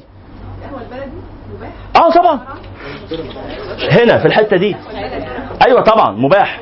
اسمعوني لسه ما اكمل سيبيني اكمل مباح طبعا لأنه القهوة البلدي زيها بالظبط زي النادي زيها بالظبط زي الكازينو زي الديسكو زي المرقص زي الكباريه. كل ده مباح. اصبروا بقى لما اكمل الطرقات يعني جاي دلوقتي تفتكر الجلوس في الطرقات؟ سيبوني اكمل طيب. يعني هي المشكلة في الكباريه هو إنه الجلوس في الطرقات. يعني ما- ما ما ضايقكيش أي حاجة إن هو غير إن هو جلوس في الطرقات؟ سيبوني اكمل طيب. يا اخوانا يا اخوانا الكرام الكازينو والكباريه وال- والمرقص والملهى الليلي وال- والنادي والكافيتيريا والحديقة كل دي أماكن ملهاش حكم. الجلوس فيها كله جائز. إنما بيتعمل فيها إيه؟ ممكن يبقى اسمه كباريه؟ خلاص بس بيتقدم فيه عصير ليمون و... و... وعناب. واسمه كباريه. ممكن أكمل لو سمحت؟ ينفع ينفع تسيبوني أكمل؟ ده, ده بس استسماح من مني لحضراتكم يعني فهو اسمه كباريه لكن لا يقدم فيه الخمر وليست فيه نساء عاريات ولا رقص ولا أي شيء. هذا ممكن يحصل. مش حاصل في مجتمعنا؟ آه مش حاصل. بس ممكن يبقى حاصل في حتة تانية. اسمه كباريه لكن لا يقدم هذه الاشياء أقول لكم زي إيه زي الكازينو مثلا. الكازينو في وقت الأوقات كان ليه معنى ودلوقتي بقى ليه معنى تاني. خلاص؟ الكازينو زمان كان قمار. مكان للعب القمار. الكازينو دلوقتي النيل بس. بغض النظر عن حلو أو وحش دي مسألة تانية ما تخصناش. بس القعاد في الكازينو حلال. طب لو الكازينو ده فيه قمار يبقى حرام. بس الكازينو لما نشيل منه القمار تقول لي ما بقاش اسمه كازينو؟ لا لسه اسمه كازينو. الكباريه لو شلنا منه الرقاصة والخمرة هيفضل اسمه كباريه. هيقدم عناب و... وقمر الدين. حاجة شرعية اهي. قمر الدين ورمضان وبتاع وعايز إيه تاني؟ ماشي؟ لحظة واحدة. يبقى اذا القهوة البلدي اللي موجودة بقى تعالوا ما نتكلمش على حاجة خيالية حاجة موجودة. القهوة البلدي الموجودة دلوقتي دي فيها إيه؟ فيها مشروبات ساخنة ومشروبات س- ساقعة وشيشة. خلاص؟ لو هي قعدت على ترابيزة ما فيهاش شيشة جائز. جائز شرعا. بس عرفا البنت اللي تعمل كده مش مهذبة وبالتالي فتبقى حرام على سبيل الفتوى. الفتوى ده حرام في مصر. بس لو البنت قاعدة في باريس يبقى جائز. حسب المنطقة طبعا وانه مكان أصلا بيقعد فيه الرجاله وهتسمع وهتتاذى ممكن مش تكون مش تتاذى هو كل البنات اللي بيسمعوا شتيمة بيتأذوا؟ يعني هي هتتأذى بإيه بالشتيمة؟ مين قال إن الشتيمة مؤذية لكل البنات؟ ومين قال إن القهوة البلد دايما عليها شتيمة؟ أيوه لأن مش مهما عارفه قهوه البلد دي هي موجوده في مكان شعبي وبيقعد عليها بس لو مش شرط يعني يا شيخ مثلا جائز. جائز طبعا. وبعدين قهوه مثلا قهوة. بالظبط. فيبقى عرف المجتمع وعاد أنهي قهوة في أنهي قهوة غير غرزة برضه. يعني أنا ما بتكلمش على الغرزه قهوه عادي. الراجل هيموت مننا نعم. امه بقى نفسه ليه بيبيع مبادئه؟ ليه؟ إيه فين بيع المبادئ في الموضوع؟ يعني ما- ما اقعدش على القهوة عندي في عين شمس بس أروح أقعد عليها في وسط البلد ما أنا كده عمالة إيه؟ لحظة واحدة. أنا المبدأ أهو. نلونه كده بالأخضر. أهو المبدأ أهو. هو الشرع بص يا ندى. المبدأ أهو يا ندى. شايفه المبدأ ده؟ الم... يا جماعة الصوت الله يخليكم. المبدأ ده بيقول إن القهوة أصلا إيه يا ندى مباح. أنا ما بعتهاش ما بعتش مبدئي أنا متمسك بيه. المبدأ بيقول لي براحتك. المبدأ بيقول لي براحتك. فجه حتة فقال لي أنت لازم تقعد. تخيلي افترضي كده إنك انتقلتي إلى مكان آخر خلاص؟ حاجة أساسية في المكان ده إن كل الناس لازم تقعد على القهوة. لازم. وانت لو عملتيش كده أصلا يشك في أخلاقك. ليه؟ ما تقدرش تيجي تقعد تفضل قاعدة في بيتها. ليه؟ إيه بقى؟ ما الولاد كلهم البنات كلهم قاعدين والبنات لوحدهم والولاد لوحدهم وبمنتهى الحشمة والاحترام والأدب. بس هو عرف البيئة اللي انت رحتيها كده. كل البنات اللي معاكي زميلاتك في الجامعة كلهم لازم يقعدوا على القهوة. البنت لما تنزل تقعد معاهم على القهوة تبقى بنت مش مؤدبة. أكيد قاعدة في بيتها بتعمل حاجات مش كويسة. تعملي إيه؟ أوعي تقعدي في البيت أوعي. ولو قعدتي تأثمي انزلي القهوة يا بنياتي بس خدي بالك القهوة اللي إيه؟ مش القهوة اللي بيبقى فيها رقص. مش واقفين البنات يلعبوا ويقول والله ما البنات صحباتي في الجامعة كلهم واقفين يرقصوا. فأنا لازم أنزل معاهم. لا ما انزلش لأن ده حرام. وصلت يا ندى أنا عندي مبدأ براعيه الحرام حرام. والواجب واجب. بس المباح في مساحة حركة. وأنا كده ما خالفتش مبدئي ولا حاجة. أنا شخصيا من من مبادئي إن أنا ما بشربش قهوة. ما بحبش القهوة. بس ممكن في لحظة من اللحظات تبقى متضايق أو يعني عاي- عايز أسهر أو حاجة أحتاج أشرب فنجان قهوة. ما خالفتش مبدئي وصلت؟ نعم. كان في سؤال؟ حاضر. الأكثرية اللي حواليا في المكان اللي أنا فيه في ال- في البيئة في ال... حتى لو في ناس هتخالف طبعا. ما فيش مكان كل الناس هترضى. طب لو بلد أصلا مش مصر يعني بلد اجنبيه على حسب المكان اللي أنا فيه. مش مهم. يعني أنا بمشي برضه بعرفهم أنا بمشي بعرفهم طبعا في إيه؟ في إطار الشرع. في إطار عدم مخالفة الواجب والم- والمحرم. اللي في النص آه. يعني لو رحت اسكتلندا الرجالة هناك بيلبسوا كلهم جيبة. ينفع البس جيبة في اسكتلندا آه طبعا. آه طبعا.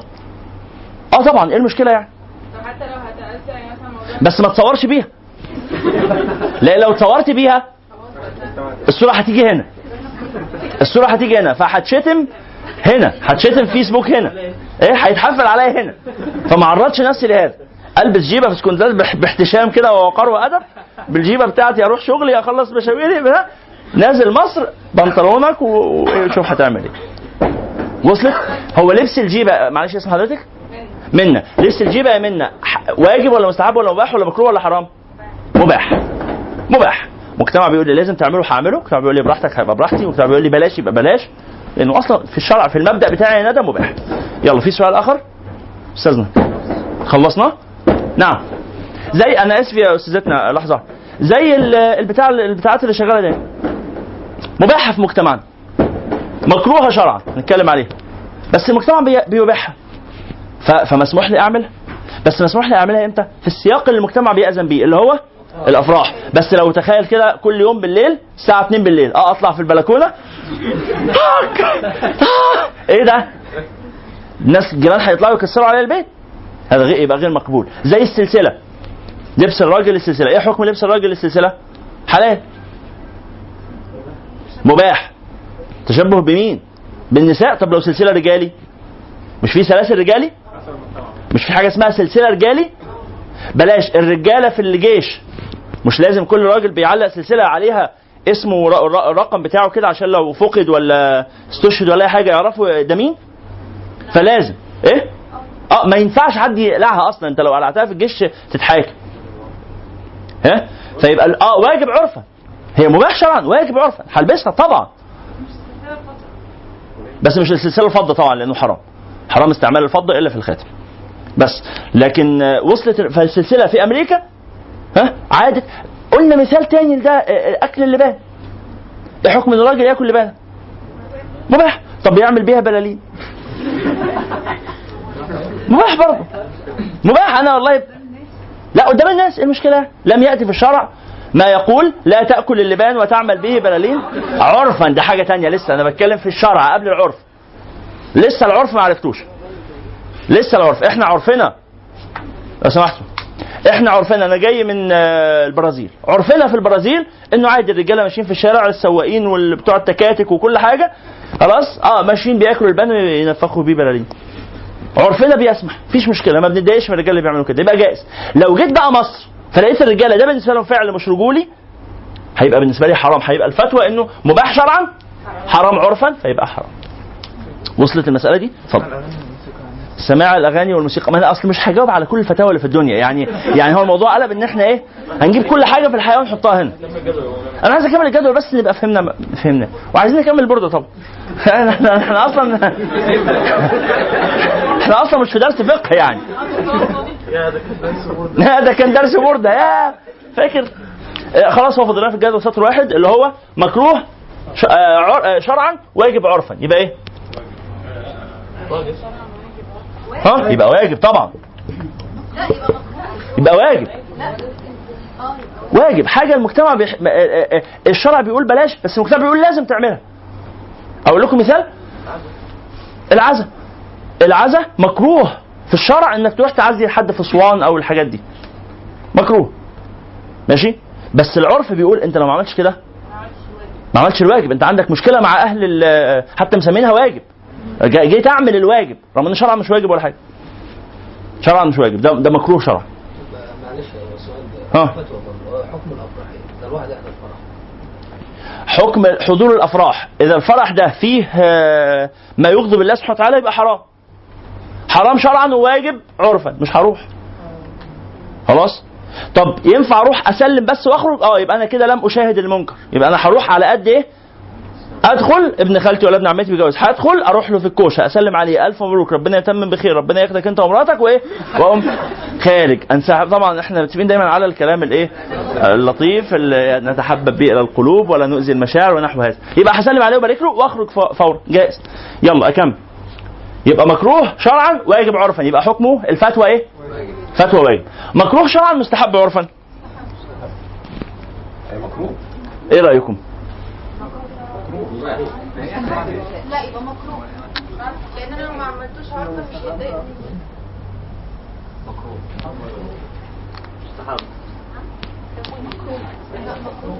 الدايرتين دول عكس بعض. الشرع بيقول لي على حاجة مستحبة والعرف بيقول لي مكروهة. قلنا تبقى مكروهة. طب الشرع بيقول لي على حاجة مكروهة والعرف بيقول لي مستحبة. نقول مثال؟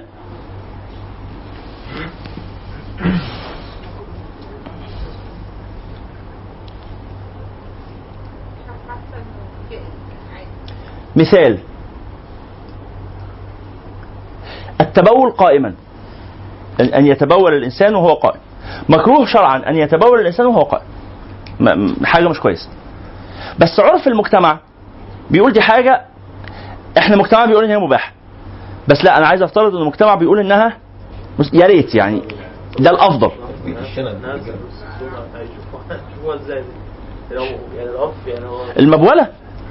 آه. المبولة اللي في الحمامات العمومية لما ادخل الحمام العمومي حمامات الرجال العمومية خلاص بيبقى فيها كباين مقفولة وبيبقى فيها مباول. خلاص فلو افترضنا أو بلاش افترضنا واقع كان في مكان معين خلينا مع بعض. في مكان معين كان في ضغط على الحمامات. كان في ناس كتير مزدحمين ضغط كبير جدا. فعشان تدخل الحمام فقط من أجل التبول بالنسبة للرجال يعني عشان تدخل تقفل عليك الكابينة الكابينة محتاجينها عشان آه، الغائط والضغط كبير والناس واقفة طوابير بيفضلوا واقفين نص ساعة أو ساعه على الحمام. ماشي كده؟ ففي هذا المكان إذا وقفت دخلت الحمام قفلت عليك عشان تتبول وتخرج هذا مكروه. فهمتوا المسألة اللي بقولها؟ ف... والمجتمع بيقول لك لو سمحت بعد إذنك يستحب. هو ما بيوجبش عليك ما بيقولكش حرام عليك. بس يقول لك بعد إذنك يعني دي حاجة بالنسبة لنا مهمة. إنك تنجز في المبوله الوقفة دي عشان تخرج عشان الزحمة اللي موجودة. إيه رأيكم؟ ما الحكم هنا؟ هل يبقى مستحب؟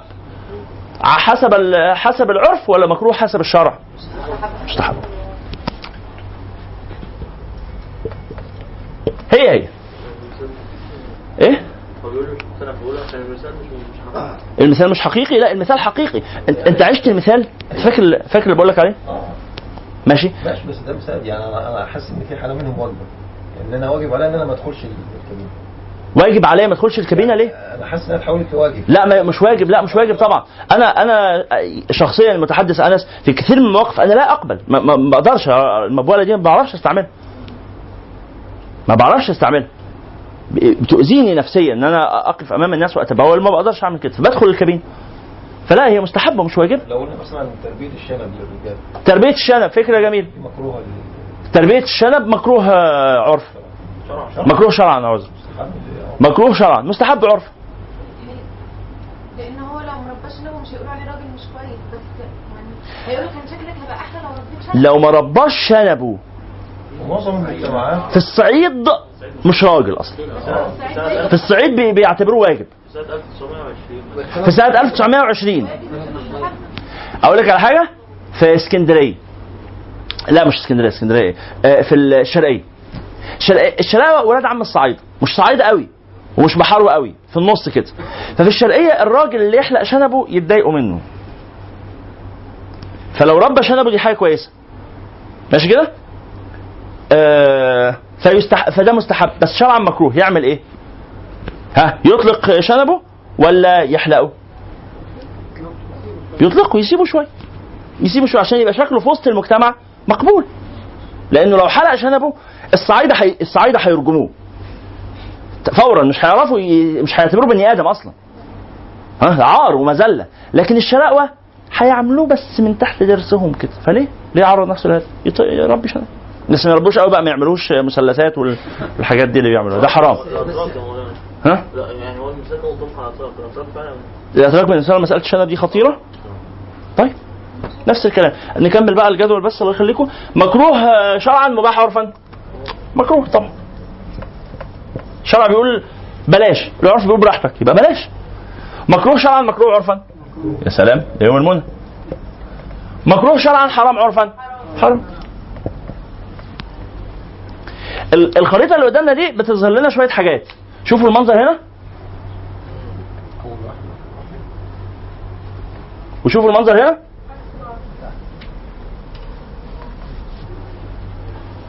ها ليه دلالة؟ فاهمينها الواجب شرعا هيبقى واجب عرفا في أغلب الحاجات إلا في الحرام.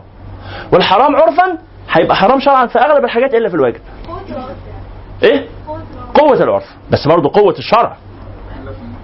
قوة الشرع. فهنا لا. فهنا لا. نفس الكلام. نفس الكلام أول سطر مش قلت شرعا إنه حرام؟ يكشي يحصل إيه في العرف. مش قلت شرعا إنه واجب؟ لو اتهبت على حيلكم. هيفضل واجب. يبقى مساحة العمل كلها فين؟ مساحة العمل كلها في التلاتة في مولانا تسعة حالات بس كده. العمود اللي في النص حالات فيها منطبقة على حالات الشرع لأنه لما لما بقى لما بقاش العرف قال مباح. غلبنا الشرع. طبعا. آه. ولو برضه هنا لما ما هو بص بص بصوا يا جماعة. جوه التلاتة في تلاتة. جوه التلاتة في تلاتة. عندنا إيه؟ شايفين دول؟ قصاد دول. صح؟ شايفين البتاع دي؟ مستحب مستحب وهنا مكروه مكروه. والمكروه دي زي المكروه دي. في نفس الحال. هي مراية. بالظبط. هي مراية. يتبقى لي لو حضرتك مشيت في النص كده هتلاقي ترتيب الأحكام. واجب مستحب مباح مكروه واجب مستحب مباح مكروه حرام. صحيح. والعكس. أهي واجب لا مكروه باظ. لا مش قلنا حاجة غلط. قلنا غلبنا العرف.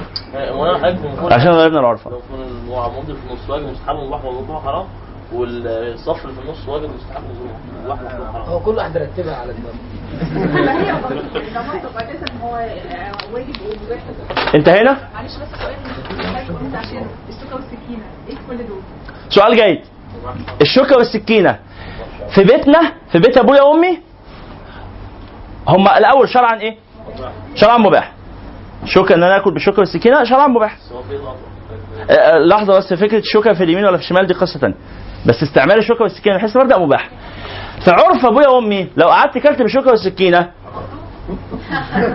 حرام طبعا. قاعد.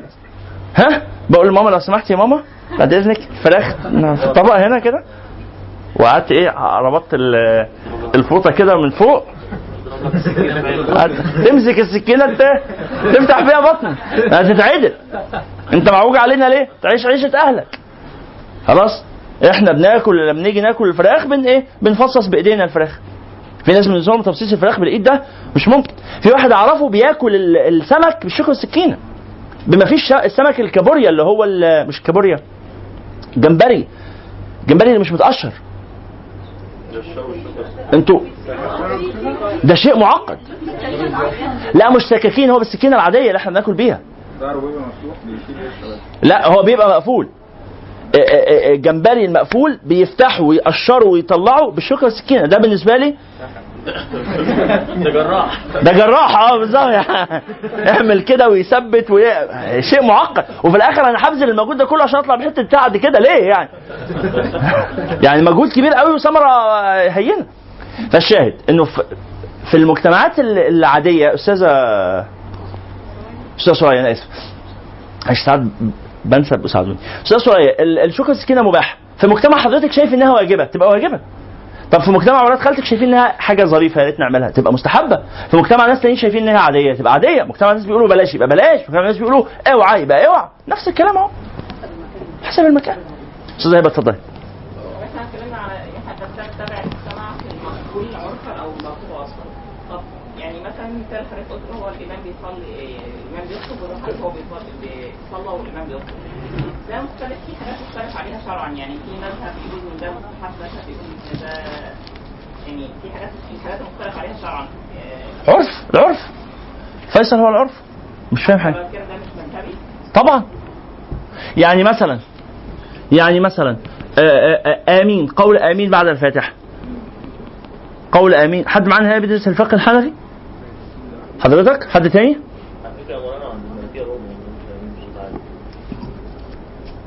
آه فعلا؟ معرفش دي. أخويا أخويا حنفي. وأنا شافعي يستحب آه، قول آمين بعد الفاتحة. طب لو رحت اصلي في تركيا؟ ما أقولهاش لأنها مستحبة شرعا. حرام عرف. فتبقى حرام. ماشي؟ طب لا حاجة تانية. مساواة الإمام. الإمام أبو حنيفة يقول بانه المأموم يساوي الإمام في الحركة. خلاص تعالى كده يا يحيى. سمحت حرك البتاع دي معانا؟ لا لف لفها. هو أنا واقف من ساعتها وأنا واقف ما كانتش متحركة؟ آه ماشي. أهو يحيى هيصلي بيا. أقف يا يحيى الله يخليك كده. صلي بيا. مش مهم إحنا بنصلي حتى إحنا احناف صلي صلي. ما بقول لنا صلاة أصلا. استغفر الله. صلي يا أخوي. اصلي قبل أنزل. صلي يا ريت. آه يعني ما أنت بتصلي بس واقف؟ ما أنت. آه. آه. شفتوا اللي أنا بعمله؟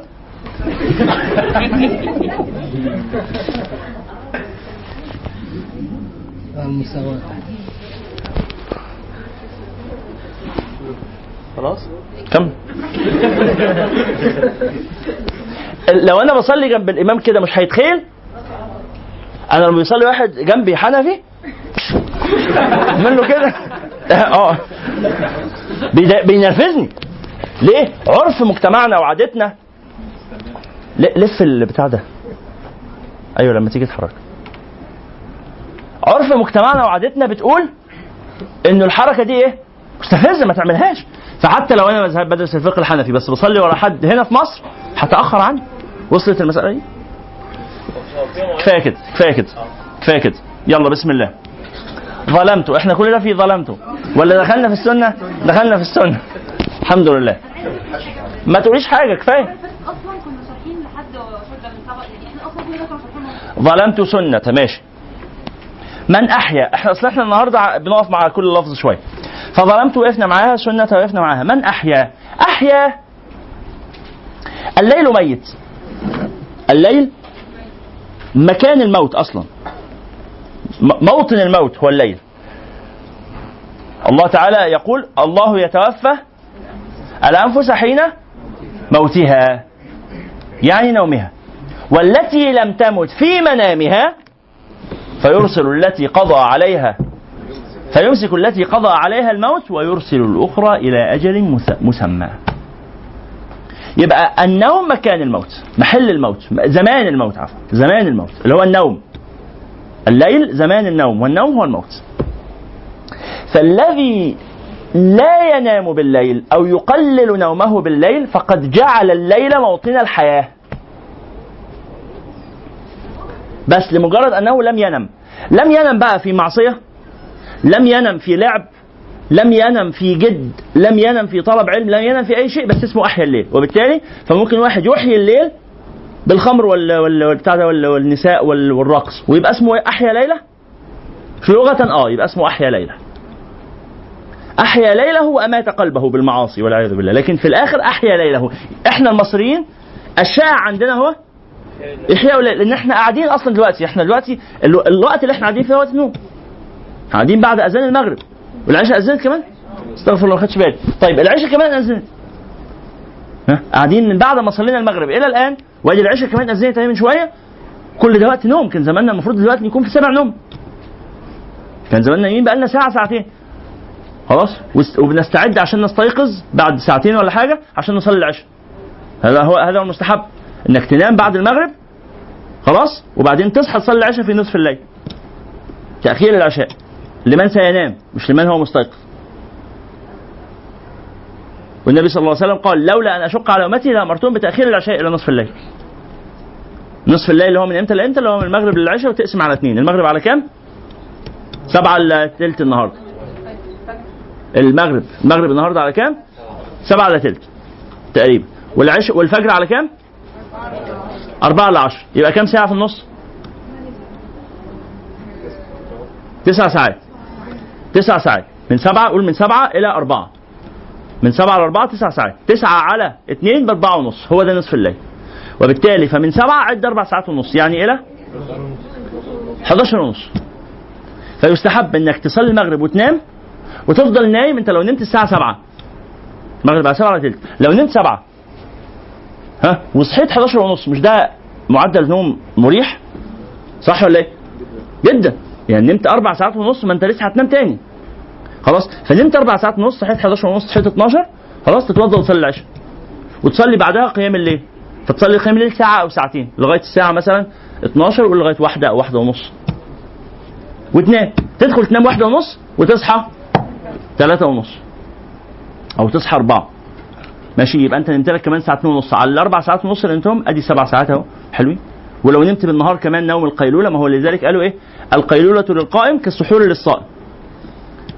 القيلولة تساعدك على القيام كما أن السحور يساعد على الصيام فأنا نمت بالليل خلال الليل فترتين فترة أربع ساعات ونص وفترة ساعتين ونص ونمت بالنهار فترة فترة ساعتين اللي هو وقت الظهر. خلاص؟ طب لو أنا ما نمتش بالنهار قيلولة وجسمي تعبان وهمدان يبقى على الأقل خلاص هقوم أصلي العشاء وأرجع إيه؟ أنام تاني لغاية الفجر يبقى قسمت النوم على فترتين. قمت ودخلت الحمام وتوضيت وبتاع وصليت العشاء ورجعت نمت تاني. واضح الكلام؟ يبقى من لم ينم بالليل فقد أحيا ليله. في اللغة. بس أحيا ليله بماذا؟ أحيا ليله بأي شيء. في الشرع بقى إحياء الليل يكون بالطاعة. أي طاعة اسمها إحياء الليل.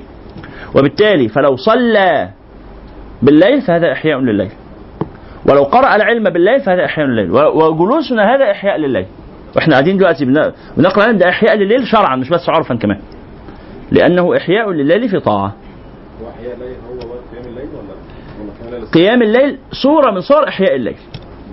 بس إحياء الليل قد يكون بالعلم قد يكون بغير ذلك. بمجالسة الإخوان والأصحاب والأصدقاء. طبعا في حاجة أفضل من حاجة على حسب حال الإنسان. تختلف بقى من حال إلى حال. قال ظلمت سنة من أحيا الظلام. أي الليل؟ وظل صلى الله عليه وعلى آله وصحبه وسلم يحيي الظلام إلى أن اشتكت قدماه الضر من ورم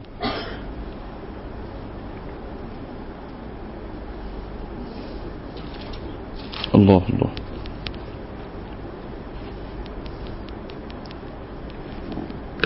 قال وشد من سغب السغب هو الجوع الشديد أحشاءه يعني أمعاءه وطوى طوى أي؟ طوى. طوى. مرادف طوى. ثنى. نعم. طوى أي ثنى. وطوى أي جمع. وطوى أي خبأ. أو لف. خلاص. وشد من سغب أحشاءه. وطوى تحت الحجارة كشحا. الكشح هو؟ آه مقدمة البطن أو البطن؟ الجلد هو البطن. آه الكشح هو البطن.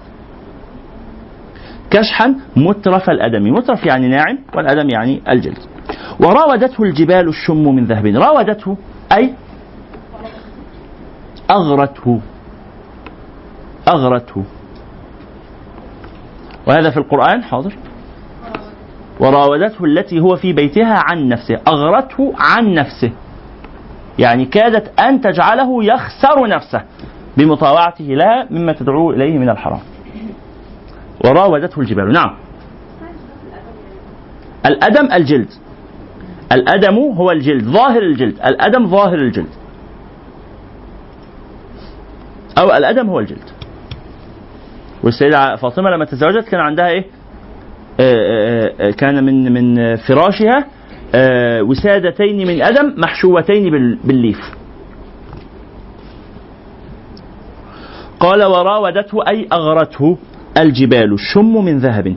وكان في الحديث أنه سيدنا جبريل عليه السلام قال له لو شئت لا ليس هذا. لو شئت إيه؟ قال لو شئت جعلت لك هذين الجبلين من ذهب. تنفقهما فيما تشاء. هذا معنى الحديث. إيه؟ الشم الجبال الشم. الشم جمع أشم والأشم هو المرتفع. الجبل الأشم هو الجبل المرتفع جدا شديد الارتفاع. فالجبال الشم هي الجبال المرتفعة. هذه الجبال المرتفعة راودته يعني حاولت أن تغريه وتقول له سنكون ذهبا لك. وهذا أيضا قول النبي صلى الله عليه وسلم إن عبدا خيره الله تعالى بين الدنيا وال- وال- والبقاء فيها وبين لقاء الله فاختار لقاء الله. وفي الحديث الآخر آه، خيرني آه، ربي بين أن أكون ملكا نبيا أو عبدا نبيا. فاخترت أن أكون عبدا نبيا. فعاش صلى الله عليه وعلى آله وصحبه وسلم حياة العبيد، حياة المساكين، وقال اللهم أحيني مسكينا وأمتني مسكينا واحشرني في زمرة المساكين، فحياته صلى الله عليه وعلى آله وصحبه وسلم كانت حياة المساكين. لكي يكون إيه؟ أسوة وقدوة لهؤلاء الناس، ما معنى أسوة؟ أسوة يعني لا أسوة ليس معناها قدوة، هذا شرحناه من قبل. أيوه لا ليس مثال، إنما عزاء. أسوة يعني عزاء. ها حبيبة البيت أسوة. إيه بيقول إيه؟ في بيت في في برد التميم في معنى أسوة. في الأول. في لا في النص. الناس بتوع برد التميم اللي معانا. حسن وقدر أسن وقدا البيت الأنبياء لما؟ وكان ربي أنا سعيد بأدائكم يعني هو كل واحد يقول شاطر البيت والتاني يكمل. يعني أنتوا مطلوب إن أنتوا تفضلوا كتلة متحدة دائما. يعني لما تيجوا إن شاء الله ربنا يكرمكم كده إيه، ت- تدرسوا لحد ولا حاجة تقعدوا جنب بعض. ها؟ واللي هيدرسها هيدرسها هيبقى واحد بس. يعني إيه؟ حتى لو في تخصصي هو أنا هو أنا تخصصي مقفول عليه ولا مفتوح على على غيره؟ هو إحنا هو في اي تخصص وأنا بس وأنا وأنا ب ب ب بمارس الهندسة ولا الطب مش هستشهد بأبيات من اللي بدرسها هنا؟ طبعا استشهد بيها وهو, إيه معنى كوني طبيب مثقف؟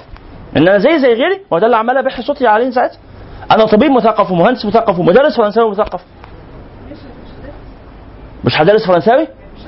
لا. م- ماشي هدرس فرنساوي. أثناء ما أنا بدرس الفرنساوي أقول لهم وهذا المعنى عند العرب. يقولونه في كذا وكذا. وأنا وأنا متفنن في آداب العرب تفنني في آداب الفرنسيس. وأقول لهم هذا المعنى في الشعر الفرنسي مأخوذ من معنى في الشعر الجاهلي. ها؟ جوتا إيه؟ آه. يعني ادوها التسجيل. إيه؟ طبعا طبعا غير المعلم. المسألة مش تعليم بس يا جماعة المسألة مسألة ثقافة. أنا شخص صاحب ثقافة رفيعة. أنا أربي أبنائي. ها؟ أنا أحدث أصدقائي.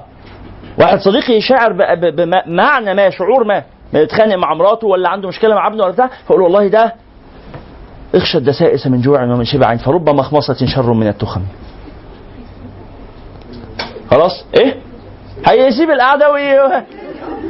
لا والله ممكن بشرحي له لمعنى هذا البيت ربما أسلي عنه ربما أصرف ذهنه إلى التفكير في شيء آخر يعني حاجات كتير. هو ده معنى الثقافة. خلاص أنا مش بقول إن أنتوا لو مش هتدرسوا وبعدين منكم من سيدرس العلم الشرعي ربما. يعني تغيير المجال ده مسموح جائز.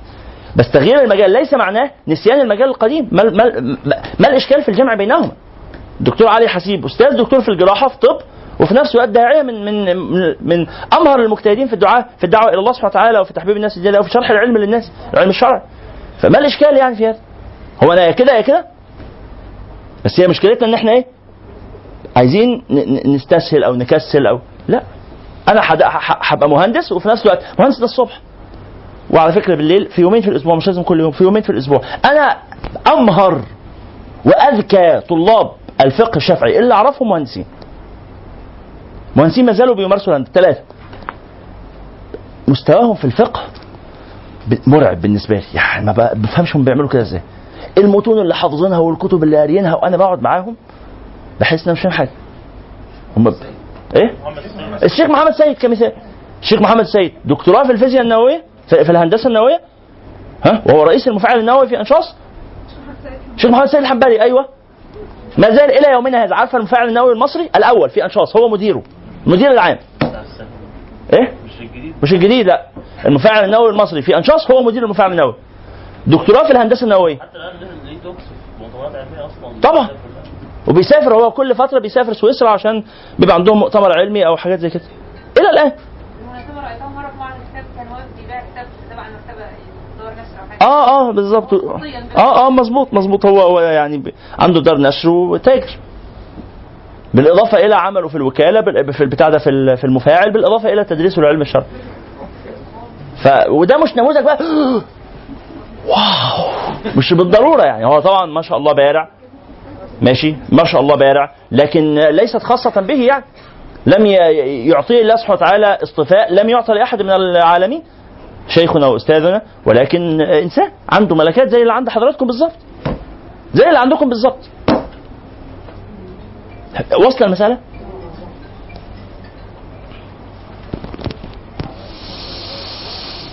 قال إيه بقى تميم؟ قال لو كان ربي يريح الأنبياء لما كانوا لمتعبة الدنيا اسا وقدى. لما كانوا لمتعبة الدنيا. لو كان ربي يريح الأنبياء لما كانوا لمتعبة الدنيا. الوزن ما ينضبطش غير كده. أسا وقدى. لو كان ربي يريح الأنبياء دعا لنفسه خلقه واستقرب الأمد.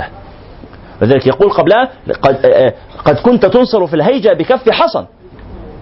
ها؟ إذا رميت به جمع العدة همد لكن ربي أراد الحرب مجهدة والنفس تطهر. إن عودتها الجهد الأربع عباد دول على الأقل احفظوهم من برد التميم. يعني على الأقل يبقى في مواضع كده تحط عليها علامة وتبدأ بحفظها.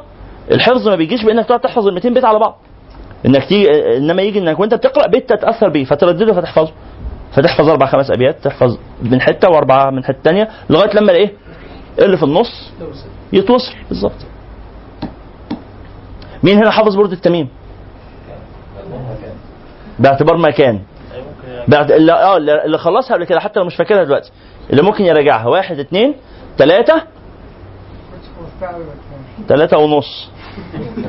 طب ممكن تستكملوها؟ لو سمحتوا. استكملوها. يلا. طب مين حافظ الأبيات اللي قرأناها إحنا في البيت ال ال 31 حافظ؟ جيد. مين حافظ الأبيات اللي وصلنا لها في البردة شوق بردة آه، البصير يلا. واحد اثنين ثلاثة أربعة. أربعة. طب إيه إيه، نحفظ هنا؟ نحفظ هنا؟ نردد هنا؟ طب ما إحنا ما بنحفظش في البيت. طب نعمل إيه؟ طب ممكن المرة اللي جاية تيجوا حافظين؟ وراودته الجبال الشم من ذهب عن نفسه. الجبال الشم تقول له ها خذنا وتملكنا وأنفقنا حيث شئت. فيأبى ويعيش حياة المساكين صلى الله عليه وسلم. فأبى. وراودته الجبال الشم من ذهب عن نفسه فأراها أيما شمم. الشمم الذي آه، أظهره النبي صلى الله عليه وسلم للجبال ليس ارتفاع القامة إنما ارتفاع المكانة. قال إن مكانته وعزه وفخاره أعظم من جبال الذهب. فقال لها أنا لا أحتاج إليك. والشمم معناه كما قلنا قبل قليل الشمم معناه الارتفاع الشديد والشمم معناه الإباء. الشمم الأخير ده معناه الإباء يعني المكانة هذا رجل صاحب شمم يعني صاحب إباء و و ونفس علية. وراودته الجبال الشم من ذهب م- م- آه، المتنبي بيقول مثل التماس العذر في الشام. كالتماس العذر في الشام. أعطيت. آه ده أحمد شوقي. أعطيت أح أف أحسن ما أعطيت من خلق إذا رزقت التماس العذر في الشيم أعطيت أسمح ما في الناس من خلق إذا رز- رزقت حلو اللي إحنا بنعمله ده والله. نفضل نجرب كده لغاية أما إيه؟ تبادل وتوفيق لغاية أما نجيبها. بس بنجيبها. بنجيبها الحمد لله ما أنا بنسى. أنا بني آدم وبنسى. بنسى كتير كمان. جدا. بس إيه؟ براجع النهارده الصبح النهارده وأنا بحضر لدرس ال... درس يعني بالليل درس تاريخ. و مهم. فأنا قاعد بحضر قدامي حاجات أنا متأكد ان أنا حفظتها قبل كده كتير. وأنا قاعد بحضر لها. ناسيها شيء طبيعي إن إحنا ننسى. بس نعمل إيه؟ نراجع ونجدد. على فكرة المخ ملوش آه، ملوش آه، حد أقصى آه. ملوش حد أقصى. عشان لما احفظ الجديد هنسى القديم. لا مش بالضرورة. ممكن ابقى حافظ الجديد والقديم. عادي وراجع بس. وراودته الجبال الشم من ذهب عن نفسه فأراها أيما شمم وأكدت زهده فيها ضرورته. الضرورة الضرورة معناها الاحتياج الشديد أو الفقر الشديد. الفقر الشديد الذي ألجأ الإنسان إلى أن الضروريات ليست مغطاة. الإنسان الحاجات اللي حواليك يا جماعة ثلاث أنواع. ها حبيبة؟ أيوة اسم حضرتك؟ أحمد أستاذ أحمد. الضروريات والحاجيات والتحسينيات. ثلاث حاجات. ثلاث حاجات دول اسمهم إيه؟ ما يحيط بالإنسان. الضروريات والحاجيات والتحسينات أي حاجة حواليك واحدة من دول. والثلاثة دول مضروبين في خمسة. الشيخ أحمد؟ هو حفظ النفس أول حاجة حفظ. الدين. حفظ النفس. حفظ العقل. حفظ النسل. هو منه العرض وحفظ المال. خمسة في ثلاثة ب 15 دي اسمها مصفوفة المقاصد. مقاصد الشرعية أو علوم المقاصد. آه علوم المقاصد إيه آه مقاصد الشريعة. مقاصد الشريعة. الشريعة جاية عشان إيه؟ عشان تحفظ الخمسة دول. وفي كل واحدة فيهم ثلاث مستويات نقولهم تاني؟ نقولهم تاني. واحد حفظ الدين. وحفظ النفس. وحفظ النسل اللي هو العرض العرض. وحفظ العقل العقل الأول. العقل وبعدين النسل وبعدين المال. وفي كل واحدة من الثلاثه في في كل واحدة من الخمسة في ثلاثة ضروريات أساسيات. حاجيات حاجات مهمة. تحسينيات حاجات يعني تكميلية إضافية. فقال إن النبي صلى الله عليه وسلم كان في حال ضرورة. يعني إيه؟ يعني في حاجة احتياج شديد إلى المال صلى الله عليه وسلم. إلى المقومات الأساسية في الحياة الطعام مثلا. احتاج إلى الطعام. الطعام يعتبر حوالينا يا جماعة من الحاجيات ولا التحسينيات ولا الضروريات؟ الأغلب الأصل الأصل إن الطعام إيه؟ الأصل إن الطعام ضروريات. لا تستطيع أن تستمر في الحياة بدون طعام. صح ولا إيه؟ الطعام من حيث المبدأ. كمياته وأنواعه دي حاجة ثانية بس نوع الطعام من حيث المبدأ ضروريات. والنبي صلى الله عليه وسلم في أوقات لا يجد الطعام ويمر عليه الهلال تلو الهلال تلو الهلال لا يقعد في بيته شهرين كاملين. هلال اول الشهر بعدين هلال نهاية الشهر بعدين هلال بداية الشهر اللي بعده. ثلاث أهلة يعني شهرين كاملين لا يوقد في بيته صلى الله عليه وسلم نار فكيف كان عيشكم؟ على التمر والماء الأسود. فالنبي صلى الله عليه وسلم كان في ضرورة. وهذه الضرورة أكدت الزهد. هي الضرورة بتؤكد الزهد؟ ها ولا بتضعف الزهد؟ هو الإنسان لما يبقى مح... زاهد في حاجة وبعدين يضطر اضطراره بيضعف زهده؟ يعني بيخليه طمعان فيها أو عاوزها ولا بيزود زهده؟ الأغلب إيه؟ بيضعفه. الأغلب حاضر الأغلب إنه الضرورة تضعف الزهد لا تؤكده. ولكن عند بعض الناس إذا كان الزهد شديدا جدا ومتمكنا في النفس فإذا تعرض للضرورة الضرورة تؤكد الزهد اللي هو والله ما ازددت فيك إلا بصيرا التي قالها الدجال التي قالها ال- ال- الرجل المؤمن الذي يقتله الدجال.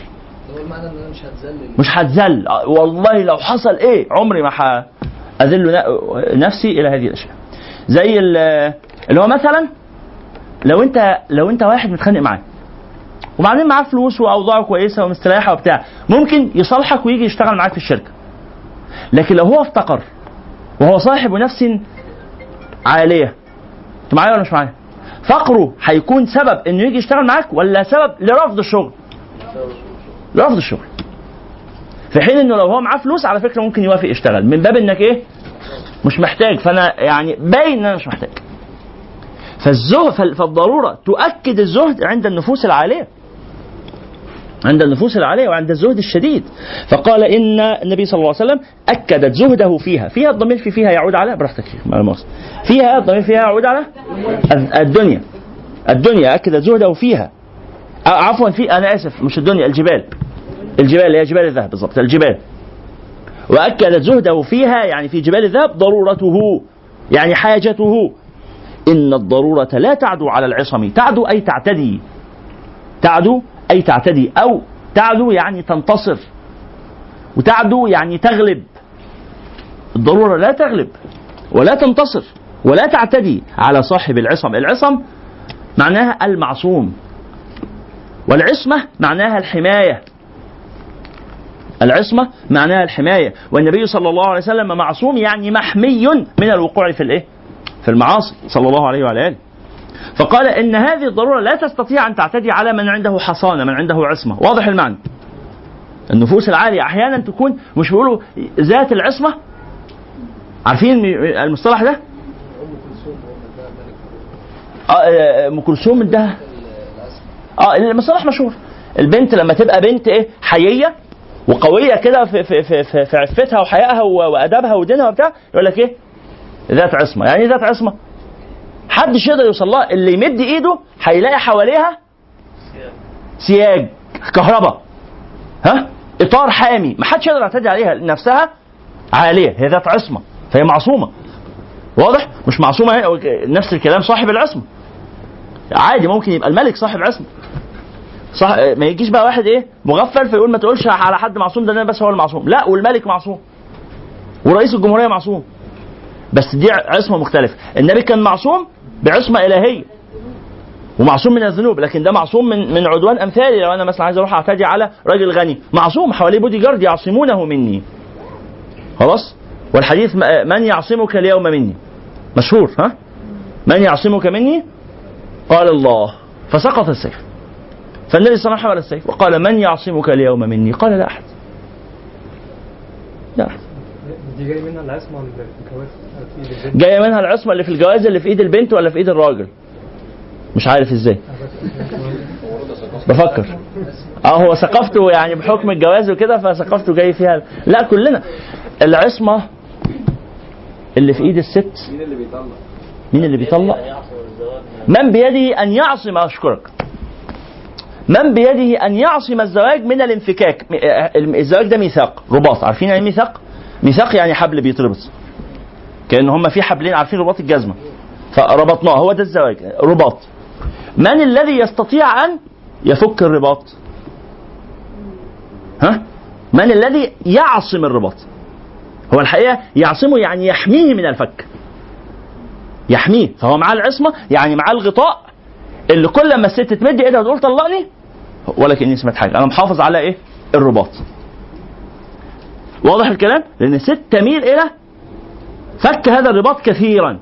في أوقات الاضطراب وفي أوقات الخوف وفي أوقات الزهق وفي أوقات النكد وفي أوقات في أوقات الفضا في الاوقات ال- الاضطرابات ال- ال- الطبيعية الجبلية يا إخواننا دي مش حاجة وحشة ابدا. فطرتها كده. طبعا. طبعا. طبعا. في حالات كتير بس مش الأكتر. في حالات كتير بس مش الأكتر. الطلاق لو أنه والمرأة عندها عندها يعني يمكنها أن تنهي الحياة الزوجية بالخلع. تقدر تنهي الحياة الزوجية بالخلع من حقها في أي وقت.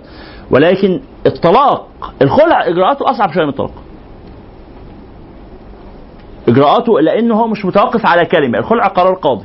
على فكرة الخلع في المحكمة أسرع بكتير من الطلاق. عارفين الواحدة تقدر تحصل على قرار الخلع بعد قد إيه؟ شهر. بعد شهر خلاص تبرأ من زوجها. والخلع ما فيهوش رجعه ما ينفعش يرجعها إلا لو اتفقوا وعملوا عقد جديد. خلاص؟ لكن الطلاق في المحكمة لو واحدة رفعت قضية طلاق في المحكمة ممكن تقعد ثلاث أربع خمس سنين. فالخلع سهل. بس مش بسهولة الطلاق لأن الطلاق في البيت ممكن يحصل بإيه؟ بلفظ بكلمه فالموضوع لما يبقى سهل قوي كده لا لا. لا لا يسمح بترك النساء إلا إذا اتفقوا. فلو اتفقوا على أن تكون العصمة بيدها يعني هي التي ستحمي هذا العقد من أن ينفصل يبقى الأمر اليه طب لو هو في الوقت ده عايز يطلق يعمل إيه؟ يروح يرفع قضية في المحكمة؟ هو بيقول لها طب آه. يعني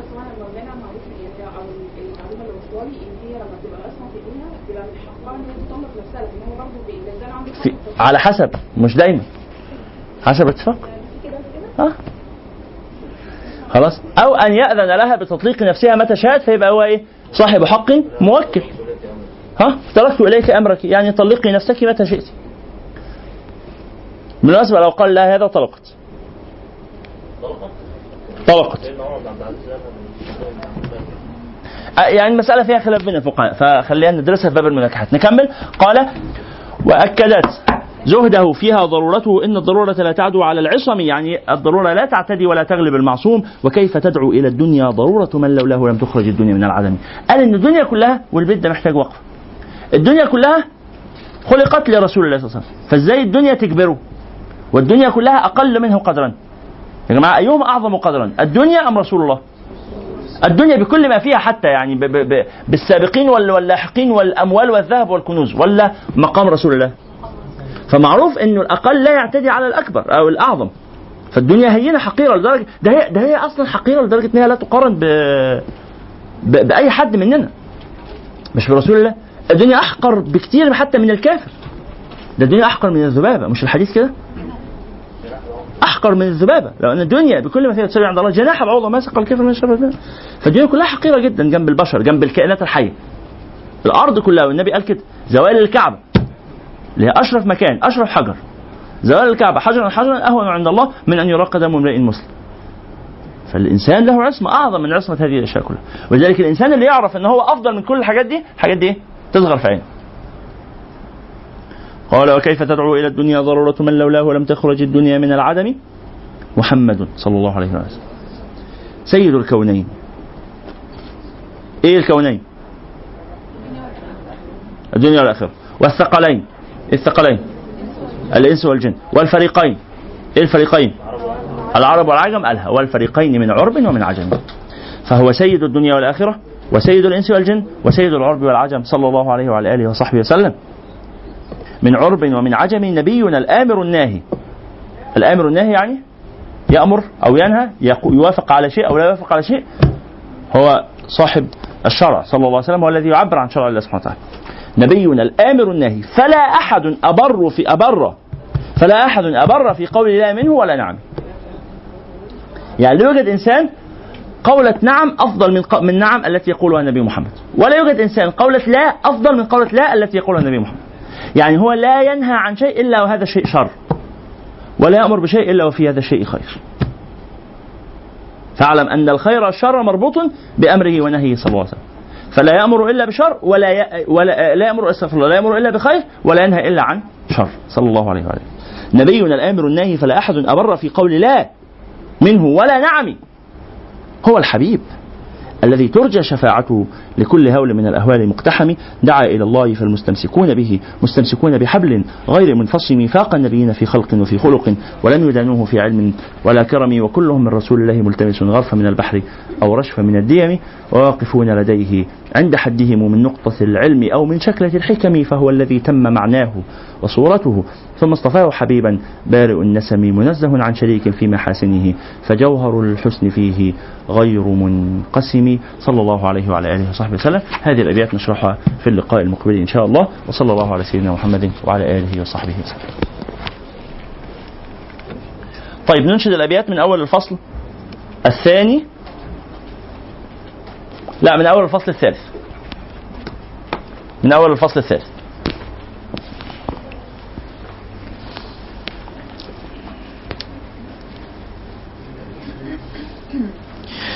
بسم الله الرحمن الرحيم. إن الله وملائكته يصلون على النبي. يا أيها الذين آمنوا صلوا عليه وسلموا تسليما. صلى الله عليه وسلم.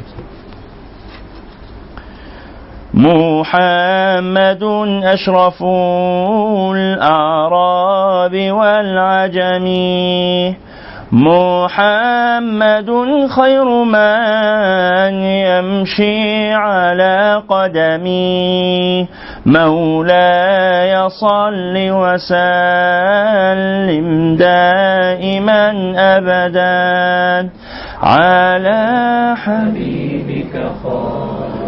خير الخلق كلهم ظلمت سنة من أحيا الظلام إلى أن اشتكت قدماه الضر من ورمي وشد من سغب أحشاه وطوى تحت الحجارة كشحا مترف الأدم وراودته الجبال الشم من ذهب عن نفسه فأراها أيما شممي. مولاي صل وسلم.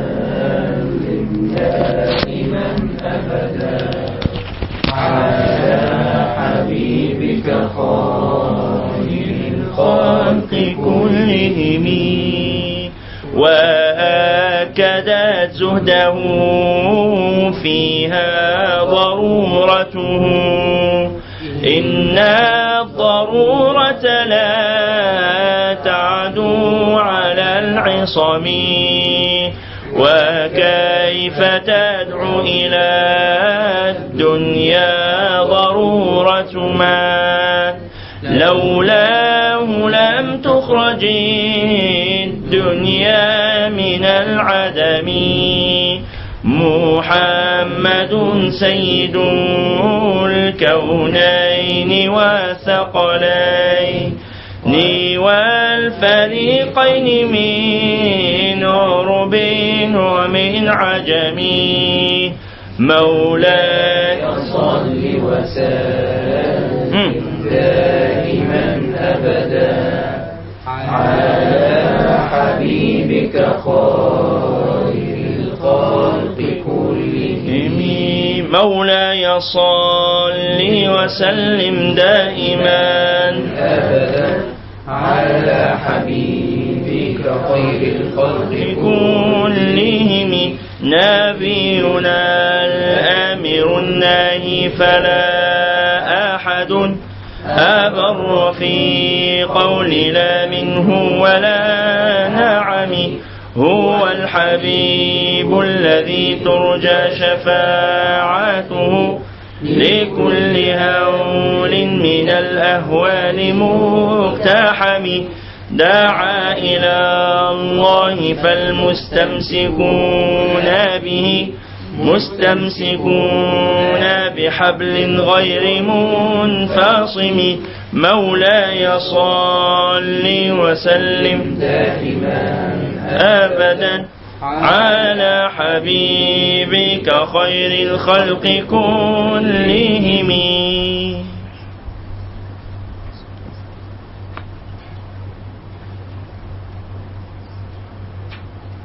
مولاي صل وسلم دائما أبدا على حبيبك خير الخلق كلهم. مولاي صل وسلم دائما أبدا على حبيبك خير الخلق كلهم.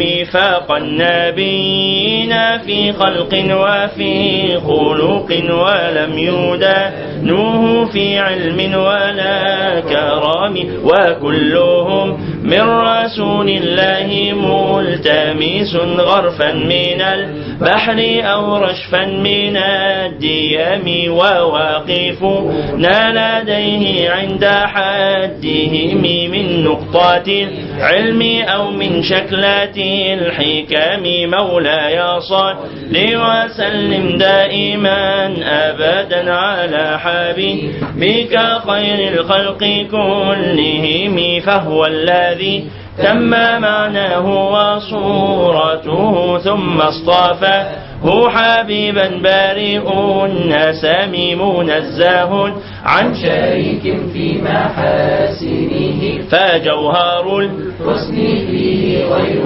منقسم دعمت داعت النصارى في نبيهم واحكم بما شئت مدحا فيه واحتكمي وانسب إلى ذاته ما شئت من شرف وانسب إلى قدره ما شئت من عظام فإن فضل رسول الله ليس له حد فيعرب عنه ناطق بفم مولاي. صل وسلم دائما أبدا على حبيبك خير الخلق كلهم.